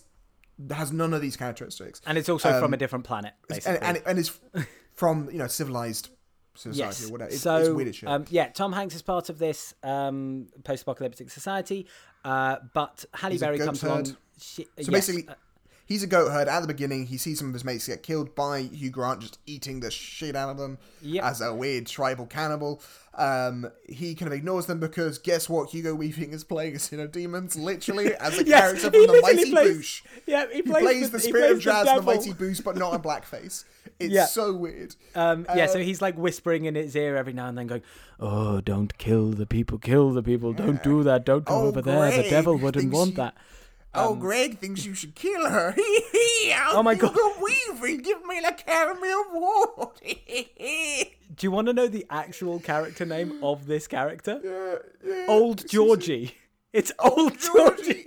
Old it's... Georgie's a character from the mighty boosh that might have gotten um, taken out of due to his news. So, oh yeah, my the, God, it's so yes, weird. There's so, he's yeah, green. There's... He's green. It's so yes, weird. It's very, it's very, very strange and never really explained. Nothing, nothing in any of the else in the film has anything nearly close to this level of weird as this. Yes. Um, so he's living on the outskirts of society. People think he might kill himself, but they're like, they blame him for the death of his mates, which admittedly he did nothing to stop it. Yes. Um, um, Halle Berry are, shows up. And she comes from like a more technically progressed, technologically progressed uh, society that is apparently watching over them. I think sure. they're called the Prescience. Um, Basically, there's like a he level lives of... with, yeah. They, it, and they're like, yeah, they come to like study this this society or whatever, I, uh, and I, lives I with Tom Hanks. What I think it's meant to be is, because it's slightly confusing, is I think there at some point humanity went off world, right? Uh, yes. And... Later in this, we actually find out, although they are on what is called uh, the Big Isle of Hawaii, um, that it later Tom Hanks like looks at the stars and goes, "That one's Earth." So it turns out they're actually not on Earth anymore. What? I, again, yeah, did you miss that? Yeah, they're not on Earth that. anymore. Um, so he's on okay. he's on the Big Isle of Hawaii, but he's not on Earth. Wow, that's um, a really convenient way to not have to, you know, make anyone look Hawaiian. Sure. Yeah. Um, like, okay, great. Uh, yeah, Halle Berry's from the same planet. What the hell? This makes no sense. That makes aggressive. Right, sure. Like okay. they basically, I think they've lost commu- They've lost communication with the other planets. Um, there, there is a big uh, observatory somewhere which Halle Berry wants to get to, um, and so through a kind of uh, a series of uh, problems, including uh, the only person Tom Hanks likes in this society, which is his niece, I think. Uh, dying, Halle Berry agrees to help on the condition that Tom Hanks takes her to the observatory. Yes, they don't want to do um, that because I have I have one fun fact about this uh, timeline. Uh, originally, they wanted to film this entire uh, thing like each timeline at a time, uh, but Halle Berry broke her foot uh, while uh, doing these. I don't know whether it was while doing these climbing sections that we're about to discuss, or just happened to break her foot and therefore wasn't able to do those climbing sections. So they, but yeah. she was recovering from a broken foot and so could not do those sections. So they were constantly flying back and forth doing other things. Uh, and apparently yeah. Tom Hanks was really kind. She's uh, she Aww. said in an interview that he would just always come and sit with her and, and help her when and like help her sit back down after Aww. takes and stuff. It's very like sweet. He's a um, good man, that Tom Hanks. So yeah, so they, they adventure up to the... From. Oh, we also learn uh, uh, sort of semi-early yeah. on in this storyline uh, that they are worshipping like a goddess called Sonmi. Um, yeah. So you're like, oh, what? How does how does Sonmi... Obviously, it, in the presentation of this story, when you learn that, uh, Sonmi is still like a, a slave robot thing. So you it's relatively yeah. an interesting mystery where you're like, oh, how does she become so powerful and, and a rever- reverential figure? Yeah. Um, did you not catch that? No, I got, I got that. They also, even if you didn't get that, they literally have like her, like a giant statue of her. Stein statue, yeah. So they, yeah, they reach the top of this uh, mountain yeah. and, oh. um, and, and Tom Hanks Devil says, Hugo Weaving's like, mm, you want some of her ass? You want to mix the races? That's bad. I'm Hugo Weaving and I'm making everything really uncomfortable. Races should remain separate. I'm Hugo so, Weaving in your brain. It's terrible. And now you've got to kill her. Go and kill her. You've got to kill her. And then Jesus he tries Christ. to kill her, but he like suddenly moves to the side and is like, God, it's so he says that the really dumb like like the true true comes true. back again and it's like you you keep telling me the true true but you do not tell me the true. It's it's, it's really so silly. Bad. Um uh oh, yes um sure they they access the computer. I can't quite they see the they see the original version of the recording of from uh, Sonmi, yes. um which yeah sure and he you know Tom Hanks realizes she's not a goddess, she's a um just a normal person. She was a replicant who had free will, and that's great, and that's how that connects those two timelines. Yes, and, and um, I believe also, uh, like she, Halle Berry basically reveals actually we're not like some big technologically progressed society. We're also a falling society. That's why we've come here because, like, we need to. We need to get off world and we need to uh, find somewhere else. And basically, he goes back and uh, his his entire village has been burned down. Uh, so Tom Hanks goes up and straight up murders Hugh, uh, Hugh Grant. Um, but but he is not allowed to murder him while he's asleep. So he wakes him up and then slits his throat. Uh, um, uh, oh, man. You got it. You got it. Like, I, I cannot imagine if Hugh Grant head was a bit like Zuko from the last, uh, like the Last Airbender. Like he's kind of like hair is shaved, but for this like tuft at the back, he's covered in red tattoos. Yeah, just and like just like like makeup, yeah, yeah, makeup all over. Uh, yeah, Jesus um, Christ, right? And then, and then they and go then off that, world. They go off world, and then it cuts to a really really old Tom Hanks, who we've seen right at the very beginning of the film with like a scar on his eye, um, being like saying, "And that's the end of that story, kids." Um, that's uh, how I tell it. Yeah. I didn't see Hugo Weaving no more. Yeah, I'll um, kill you all. God. Yeah, and, and basically had a load of babies with Halle Berry. They fell in love, and they had some mixed-race babies. That very specifically plays into sort of a theme of the the movie, which we'll we'll get to because yes. we're talking about the film now. We've, we've so, gone through all the plots. Yes, it was yes. A, it was a three-hour film. Normally, occasionally yeah. we have actually like talked longer than the film itself. There is no way we can actually oh. talk longer than Cloud Atlas because it was a three-hour yeah, film we sat so, through on so, a Thursday so, so, evening. So long. Jesus. Um, So yeah, let's let's talk about this. Let's just get let's get the whole race bending thing out the way. Like we've already discussed it. It's it's bad. It's not good. It it on a technical level, on an on an execution level, it is bad. It doesn't look good. It makes you uncomfortable to watch it. On a moral level, it is also, of course, very bad. bad. They clearly try yeah. to get... This This is my thing about it. They try to yeah. get away with it because they have all different races playing different races. That's why they think they're morally fine. But they they know that they can't have a white guy play a slave and, like, play a black guy in that first one. So cl- they don't do that because they know yeah. that that's wrong. They know that that's wrong, but they're absolutely fine with a bunch of white guys playing a bunch of Asian men. Sure. And the one thing I want to say is uh, I can't remember the specific... Um, uh, I'll find them. Give me thirty seconds. Yes, the uh, head of the Media Action Network for Asian Americans um, basically came out and, and, and disparaged the film and basically was just like, wouldn't it have been great if an Asian man had played Jim Sturgess's character in that role? It's a heroic, yeah. action-based role that Asian Americans so regularly don't get to play. Wouldn't it have been amazing if an Asian yeah. had got to play that role? Yeah. Simple yeah. as that. And so, yeah. as I've already said, like it didn't need to be in there. You could either actually do race-blind casting and have people just be their own race in a time that potentially it's a little bit sure. anachronistic, but I'm smart or, enough to get it. Or, or not have actors play multiple roles because you yeah. know what? You don't need to. This is the and, thing and, that's so bonkers to me. You, well, you this, go, you so go. This this plays into two of my things, right? I've read a, a defense of this film. It's a very bad defense, and like explicitly the author's like, I'm white, maybe I don't get yes, it. And I yes, I read this as well. Yes, I read this Where as well. Where he's like, look, my thing is, you know, it's not it's not like Fu Manchu. The characters, you know, the characters aren't intended to be derogatory or like offensive. So why is it bad? And like this comes down to like three core things. One, it's like access to opportunity, right? Like, and this is this is normal. This is the big one. Like, people go, actors are actors. They should be able to play anything, and people can rightly say, sure, but white actors get all the roles. And if there are roles which, in theory, Asian actors should be the only ones who can play, and you're giving the, and like, especially because they normally get typecast into certain things, you know, and which there's a lot of that here. If you are giving those roles to white actors, that's crap. And like, it, it, it is crap. That's, that's the big one. Like, the second thing is like, yeah, it is kind of offensive. Like, it's weird having, it is weird having white actors play Asian characters. Be- yes. Because it feels like,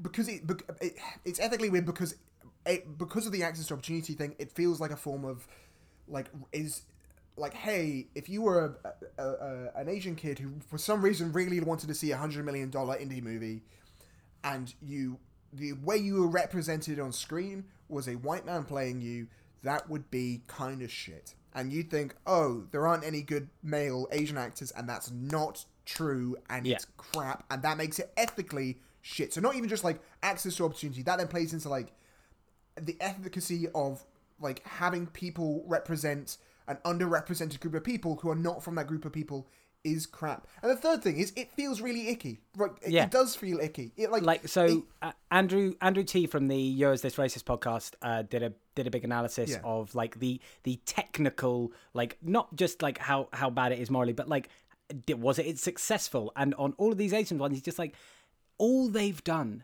is change the eyes. Like that, that that's yeah, all they've done. And like in an attempt to try to make it more subtle and not like really over the top, like um, yeah. what's his face in like Breakfast at Tiffany's.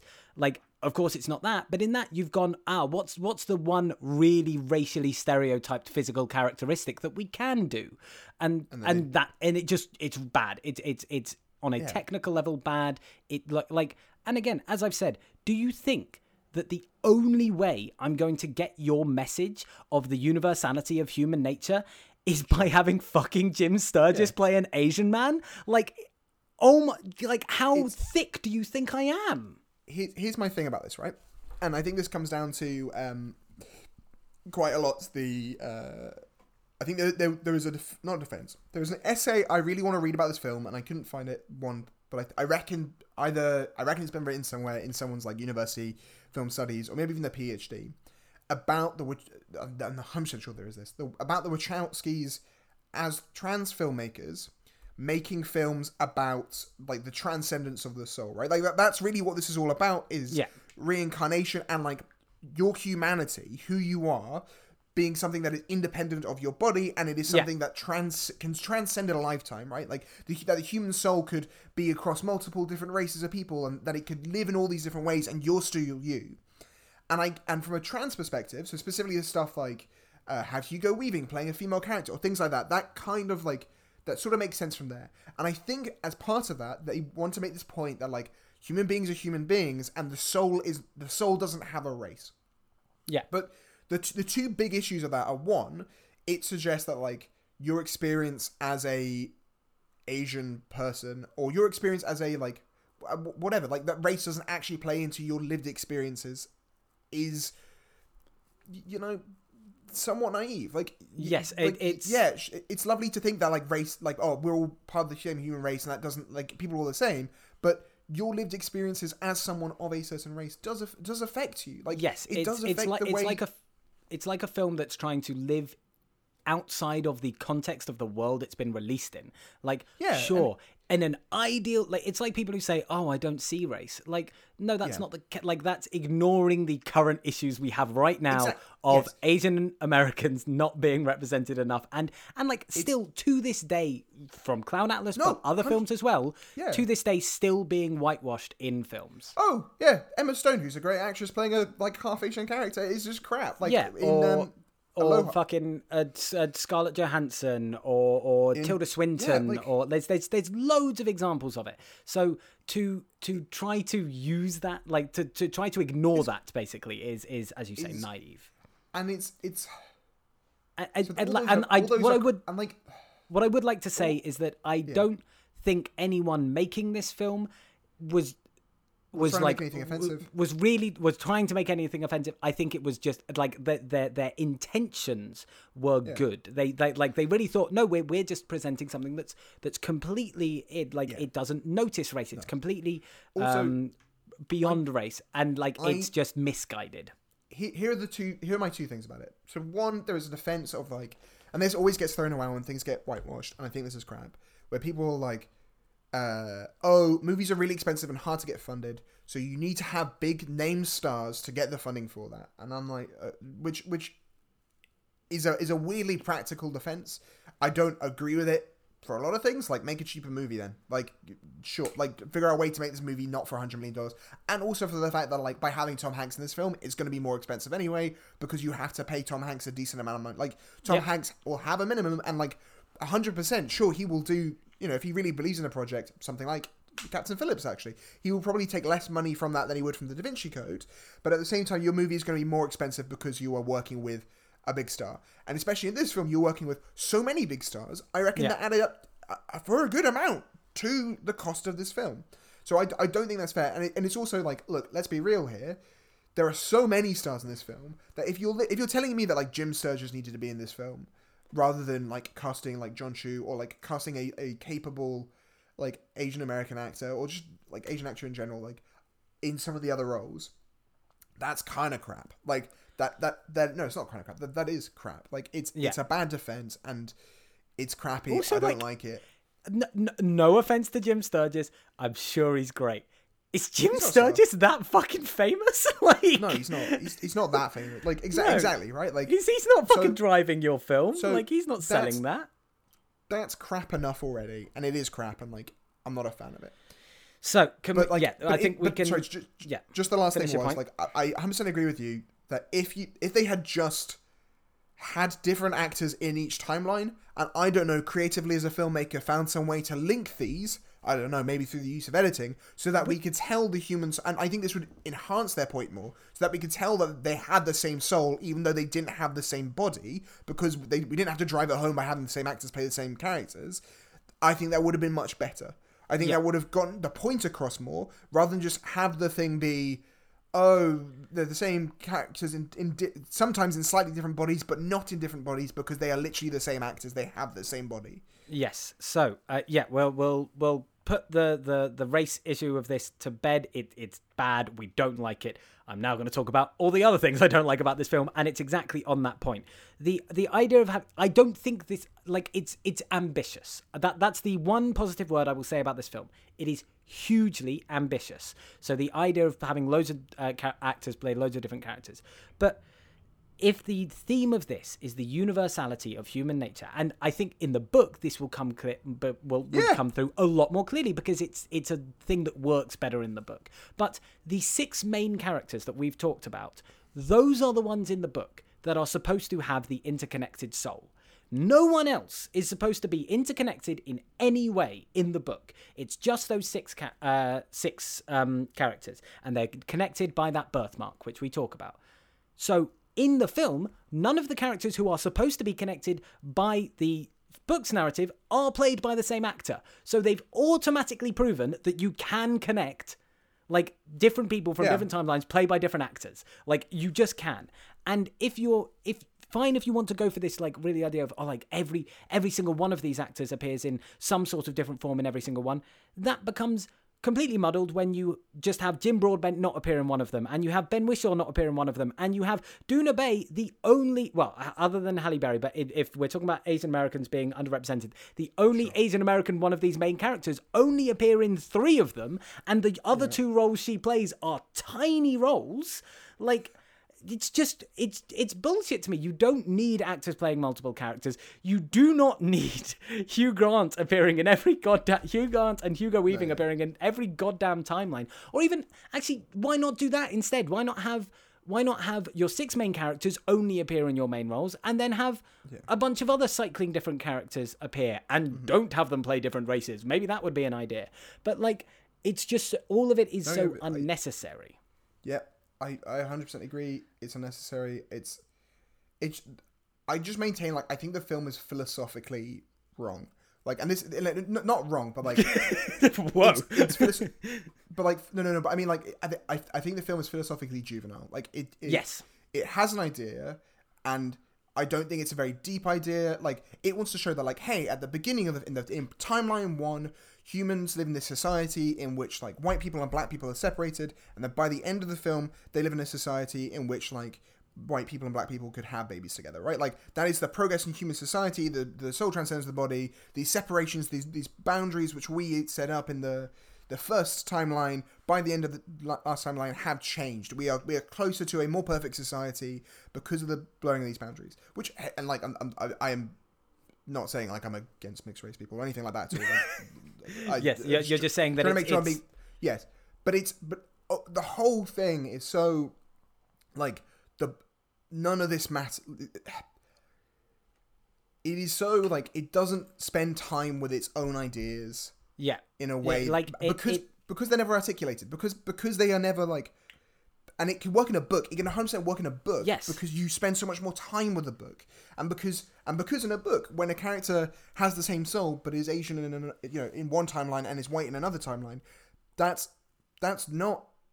There's no problem with that because it's a book. You see it in your head. They are playing an Asian character in one and they're not playing an Asian character in the other one. Yeah. Like, that's just the inherent to the form. And by having to do literal representation, you suddenly have these really weird things where you have a white man of Hugh Grant...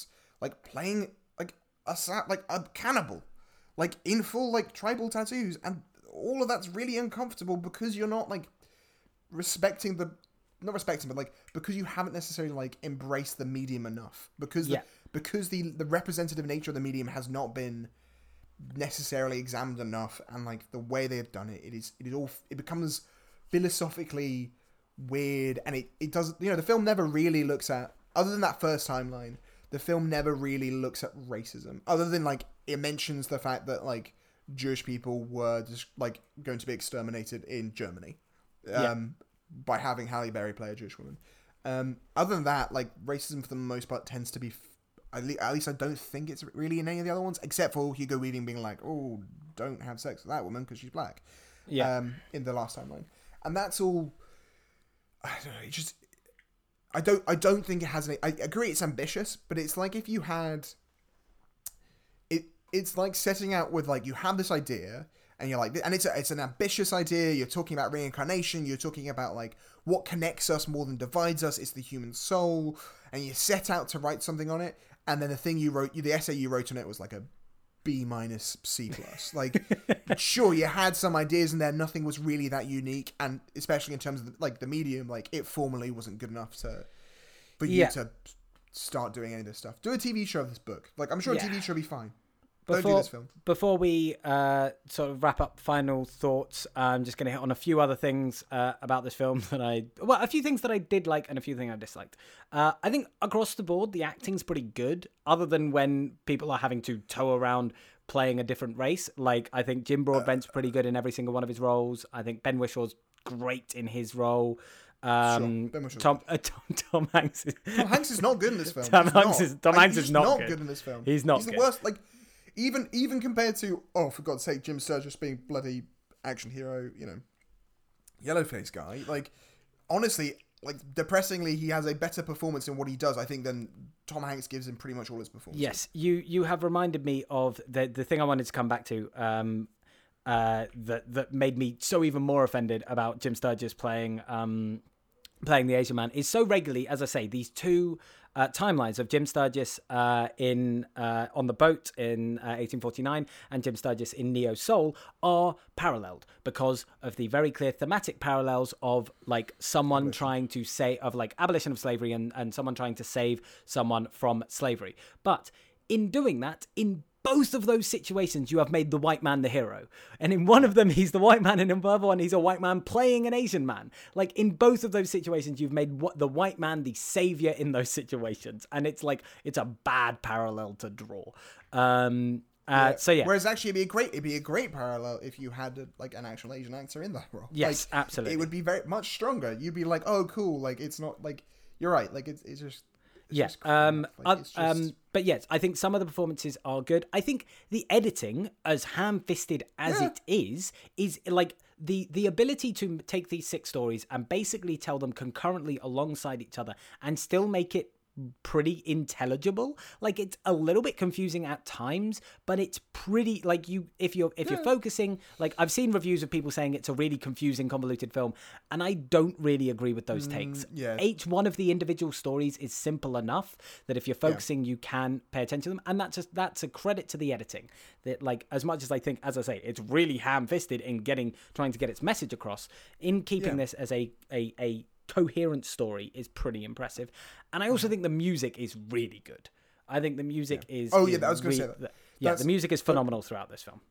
There are two things I'll say. One, I like yeah for, for me like most of it didn't work. I didn't really love the script. I didn't really love the performances that much. I really loved Ben Wishaw's yes Ben Wishaw's so I, good like Ben Wishaw's really good, and I think Ben Wishaw's section is great. I think like it's humanistic, it's about something. It's it's the one which maybe the most touches on the like other lives aspect of the story, which I quite liked, and the fact that like and it, and and part of it, which is the second thing I like, is the music. Like, I think the score's really good, and I think that central like Cloud Atlas Sextet, you hear it and you think, wow, this could be composed, and you know, this is a this is a really good piece of classical. It's a good piece of classical music. I like it. It does feel ethereal. It does feel otherworldly. It does connect. You know, touch on something which does connect people through different ages, and that's like music. Music is this thing which which which doesn't have a body. It can be played by multiple people. It it is it touches people, and yet you don't know how, because it is mystical. All that all that plot line really does play into the overall thing, you know, a, a, it touches on discrimination. It touches on the kind of transcendence of the soul. It, it on the, all that stuff, and then the rest of the film just does. You know, what the first plotline's about abolition, but like, it doesn't really give it, its black characters like a lot to do. Like, yeah, I, I think the I, actors I, in it are yeah. fine, but like they're just that. They're like for the most part, say, they don't get also, a lot to in do. That one, it is it is. playing into like the noble savage, like the the idea of that is is not really that oh all of these slaves are actually good human people. It's more that oh Jim Sturgess has happened to find the one intelligent, like good um one who yeah. can who can get away. Like it's it's not it like in in a very clearly yeah. trying to be racially progressive storyline, the message of it is is really quite reductive. oh. Yeah, it it is it is centered the experience and like of slavery, and I, I'm like I'm sure the book does this too, and I'm sure that's a criticism you can make of the book. But, like, it centers the experience of slavery on a white character. Yeah, yeah, precisely. And it's about his growth rather than the, the other man's pursuit of freedom, and like that's yeah. a shame. That that's yeah, and, that's a, that's crap. And and the fact that then the the to, to precisely say it focuses on the white person, because then Jim Sturgess appears in every other timeline. David Gyasi, I believe, appears in a photo uh, as as Halle Berry's dad uh, yeah. in in the nineteen seventies uh, timeline, and I oh, believe he sure. comes back in the final timeline according to the table I'm looking at. I don't remember when, but yeah. precisely there you go. They've focused more on the white man because he's the one that's yeah. more important through the rest of the story. The guy who plays the slave is basically ignored in the rest of the story, um, yeah. which is just no. it's so it's so disappointing. Um, The final thing, uh, and you sort of touched on it, about the idea of adhering to the form, and it's what I want to touch on and why I think this is so clearly so much better of a uh, of a book. As you say, you spend so much longer with your characters in a book, but also in the way it's told in the book, where you only read the first half of an entire person's one story. As I say, I think the editing is great to weave it all together and still make it make yeah. sense, but it means I don't connect with anyone in this film because I see them in four second chunks. It's the sure. only like Ben Ben Whishaw is the only one who I really connect with, and that speaks to like how poorly like you you you can connect with all of the other the stories. They they're just not yeah. they're not told in an engaging, interesting way where you can really delve into plot like character development, because somehow yeah. in a three hour film there's very little character development um, outside of uh, yeah. Neo Soul and and and Sonmi's character. It's I I don't know if the book is about this, but I'd almost have preferred it if the film explicitly centered not necessarily around these people as like real characters, but on them as stories to have yeah. and like because like I think. There is, each one is like its own kind of genre piece. The first one's a period piece. The yeah. Uh, the second one's kind of like a, a, a, God, I forget, a Howland Pressburger, um, like uh, kind of romance, like you know, early twentieth century romance rather than like an abolition piece. Um, the mid one's a detective fiction. The uh, one in two thousand is sort of like a kind of caper film. The one in above that is you know The Matrix or Blade Runner, yeah. and the last one is like a post-apocalyptic. You know, the world is over kind of thing. And they're each sort of their own genre thing. And that would be really cool if it was, I don't know, like tied together in the kind of, there is a writer somewhere writing this kind of thing. But it just, yeah. just yeah, so it, many of those don't, like, the detective one is like, I, I don't, I, I'm not, what I'm not saying is like, this is a plot hole, like it's explained in plot, but like the idea of like, you know, a gas company hating nuclear power so much, they would blow up a commercial airline yeah. is ridiculous. Yeah. That's, Like, like, what, so we're just saying, like, that they become, like, terrorists now? Like, sh- like sure. And it would, if you at least gave it the framing of, this is a story, it's a piece of detective fiction, then at least you're, like, cool. Like, I, you know, I don't have to take it as literal. Uh, you know, it, it's a piece of entertainment, rather than, like, what it is when you can, like, none of these things jibe in tone. Yeah. They are so I- radically tonally different that it... It, it it feels weird when you go from one to another. And there's the really weird plot point where I believe that that they blame the blowing up of the plane on the P L O, on, like, Palestine. Yeah. It's, like, one throwaway yeah. line. I'm like, what? Why is that in here?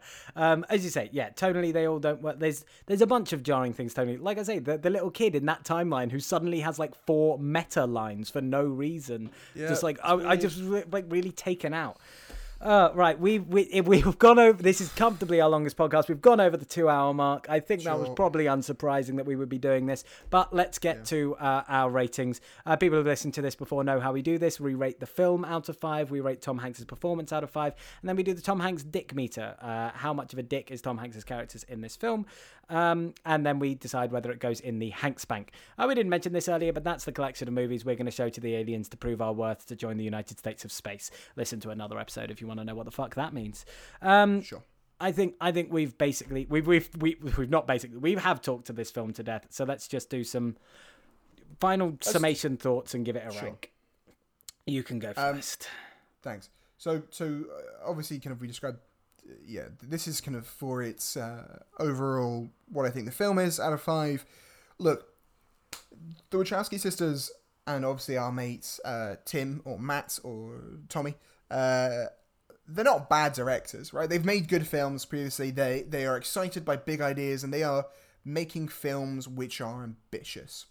And sometimes when you make an ambitious thing, you fall flat on your face, and it, it, yeah. it's going to happen. And I, I, I don't think they are bad artists. I don't think they are bad people inherently. I think they have made a, but a, I think they have made a. It's it's a big a, a misfire. Bad, yeah, and that that and that you can do that, and that like.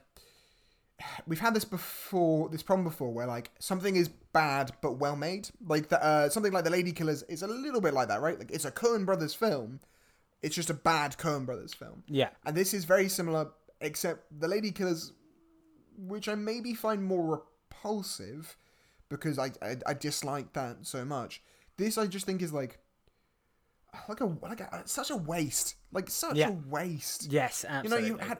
You got a load of talent. You got a load of good actors. You know, you, you got people who can shoot really beautiful things, and in the end, you just kind of, you know, it was under.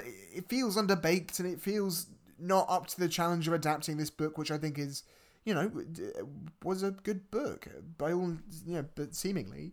So for me, it's. I can't say it's a.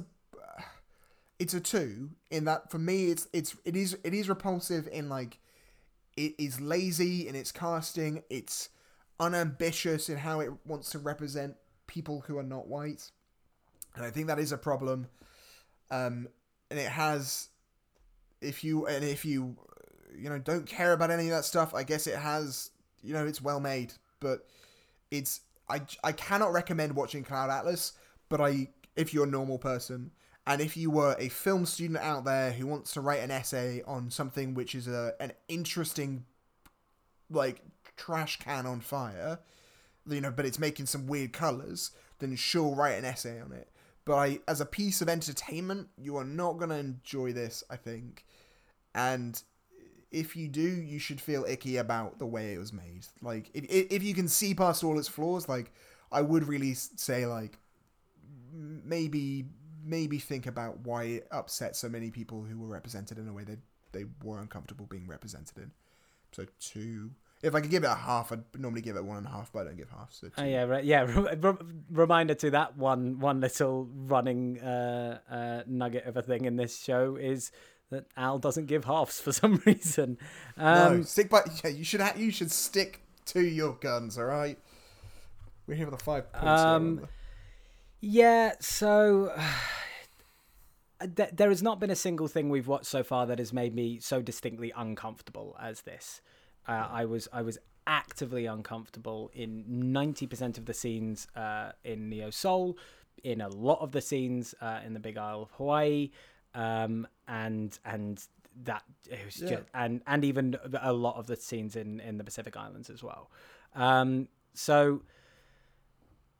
Like I, I struggle to give it, even though I recognise that it, no, as you say, te- te- technically well made, technically well made, and I want to, I want to give it credit for that, but like, I just, but I you... just don't think I, I, I, wouldn't like, I don't think I can, I can't, like, no, I, I don't, I don't, I almost don't want to give it credit for that. No, I, it I, I, yeah, well, it's, and, it's like people who. Uh, here's my.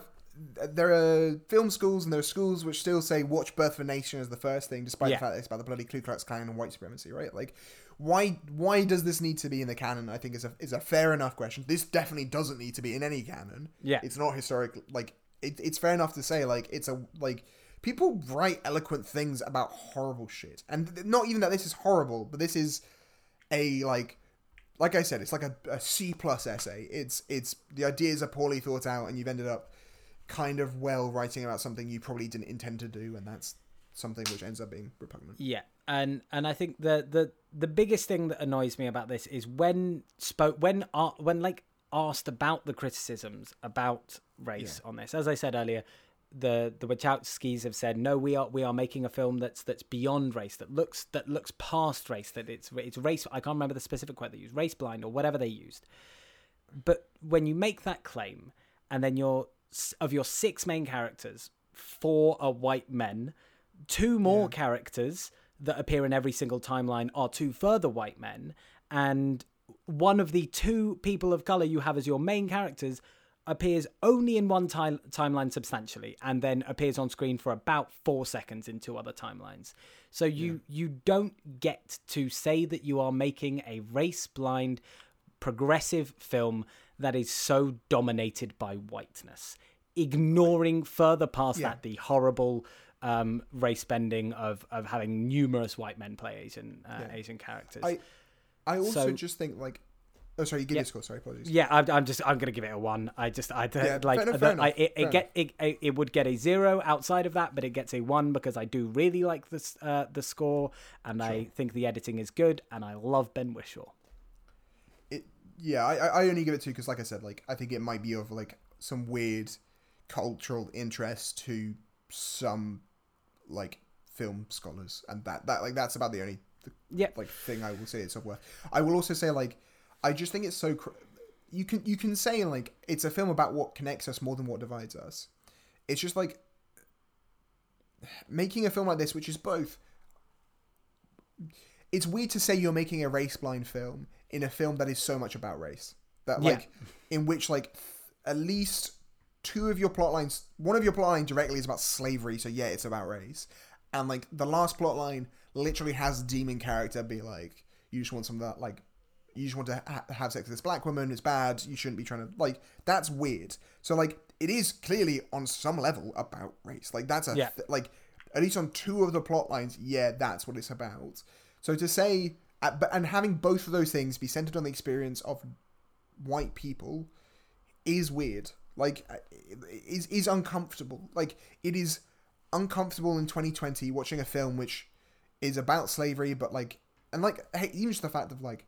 Look, it get, it's in the book, sure, but, like, having...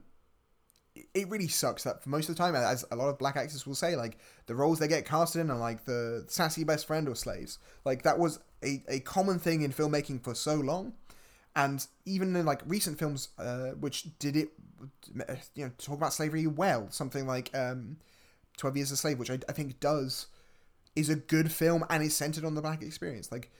This do- this does none of that. Like, no. it, you're right. It, it just centers it on white people or people who are white people playing other characters so often that, like, you don't get you don't get to say that. that. Yeah. You don't yeah. get to say it's oh it, it we can't, we we're we're being race blind when you are clearly just blind to race. Like, and and how that affects people and how the thing your product you are making is is a both a symptom and also a.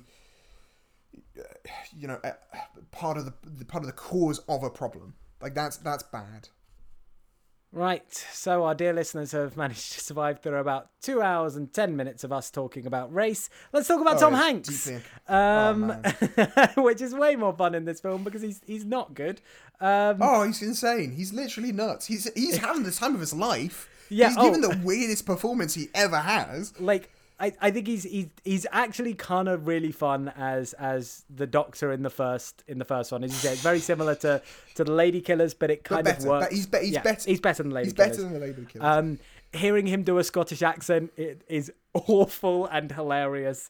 Um, he's he's perfectly fine in the seventies one with Halle Berry as the scientist. He's serviceable yeah. in that.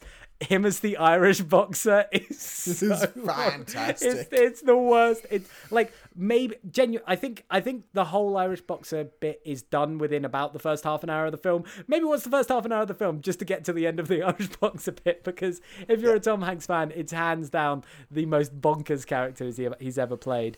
Um, I don't. Apparently, he does appear in. Oh, oh yes, of course. He plays. He plays uh, the the. He plays Jim Broadbent's character in the film, in uh, in the Neo Soul one, and then of course he's the main character in the last mm-hmm. one. Which it's just so difficult to analyze his performance in that because of the things we've uh, talked about that are like the true true, true, true. is just is just so well, silly. It's it's so inherently kind of comical. Yeah, that like that. Unfortunately, I can't tell much about his performance because. It is meant to be read as serious, yet it comes across as comedy. Yeah. Consistently. So yeah, with, with Hugo Weaving fucking whispering in his ear. So uh, what, are you, what, what are you? I'm gonna, a racist demon. What are you going to give it? I think I think he very explicitly is like playing the devil. Like even though he's called Old Georgie, I think at one point he does say, "I am the devil." Like he's explicitly not just a. He is the devil. The devil. It, like I couldn't tell if Tom Hanks is crazy in that plot line. I don't know. Yeah, what. It's like, never explained why Hugo Weaving just, is talking to him.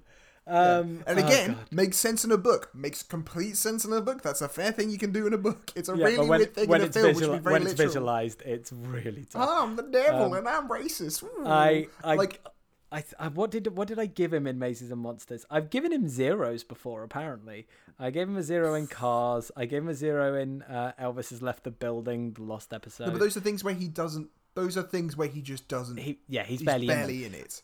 I gave him one point five in Mazes and Monsters, which I think it, I think is the lowest I've ever given him in something that's not like in, in something that's a substantive role. Uh, I also gave him one point five in Angels and Demons. Oh, I think I have to give him a one. I think I have to give him that. It's so bad.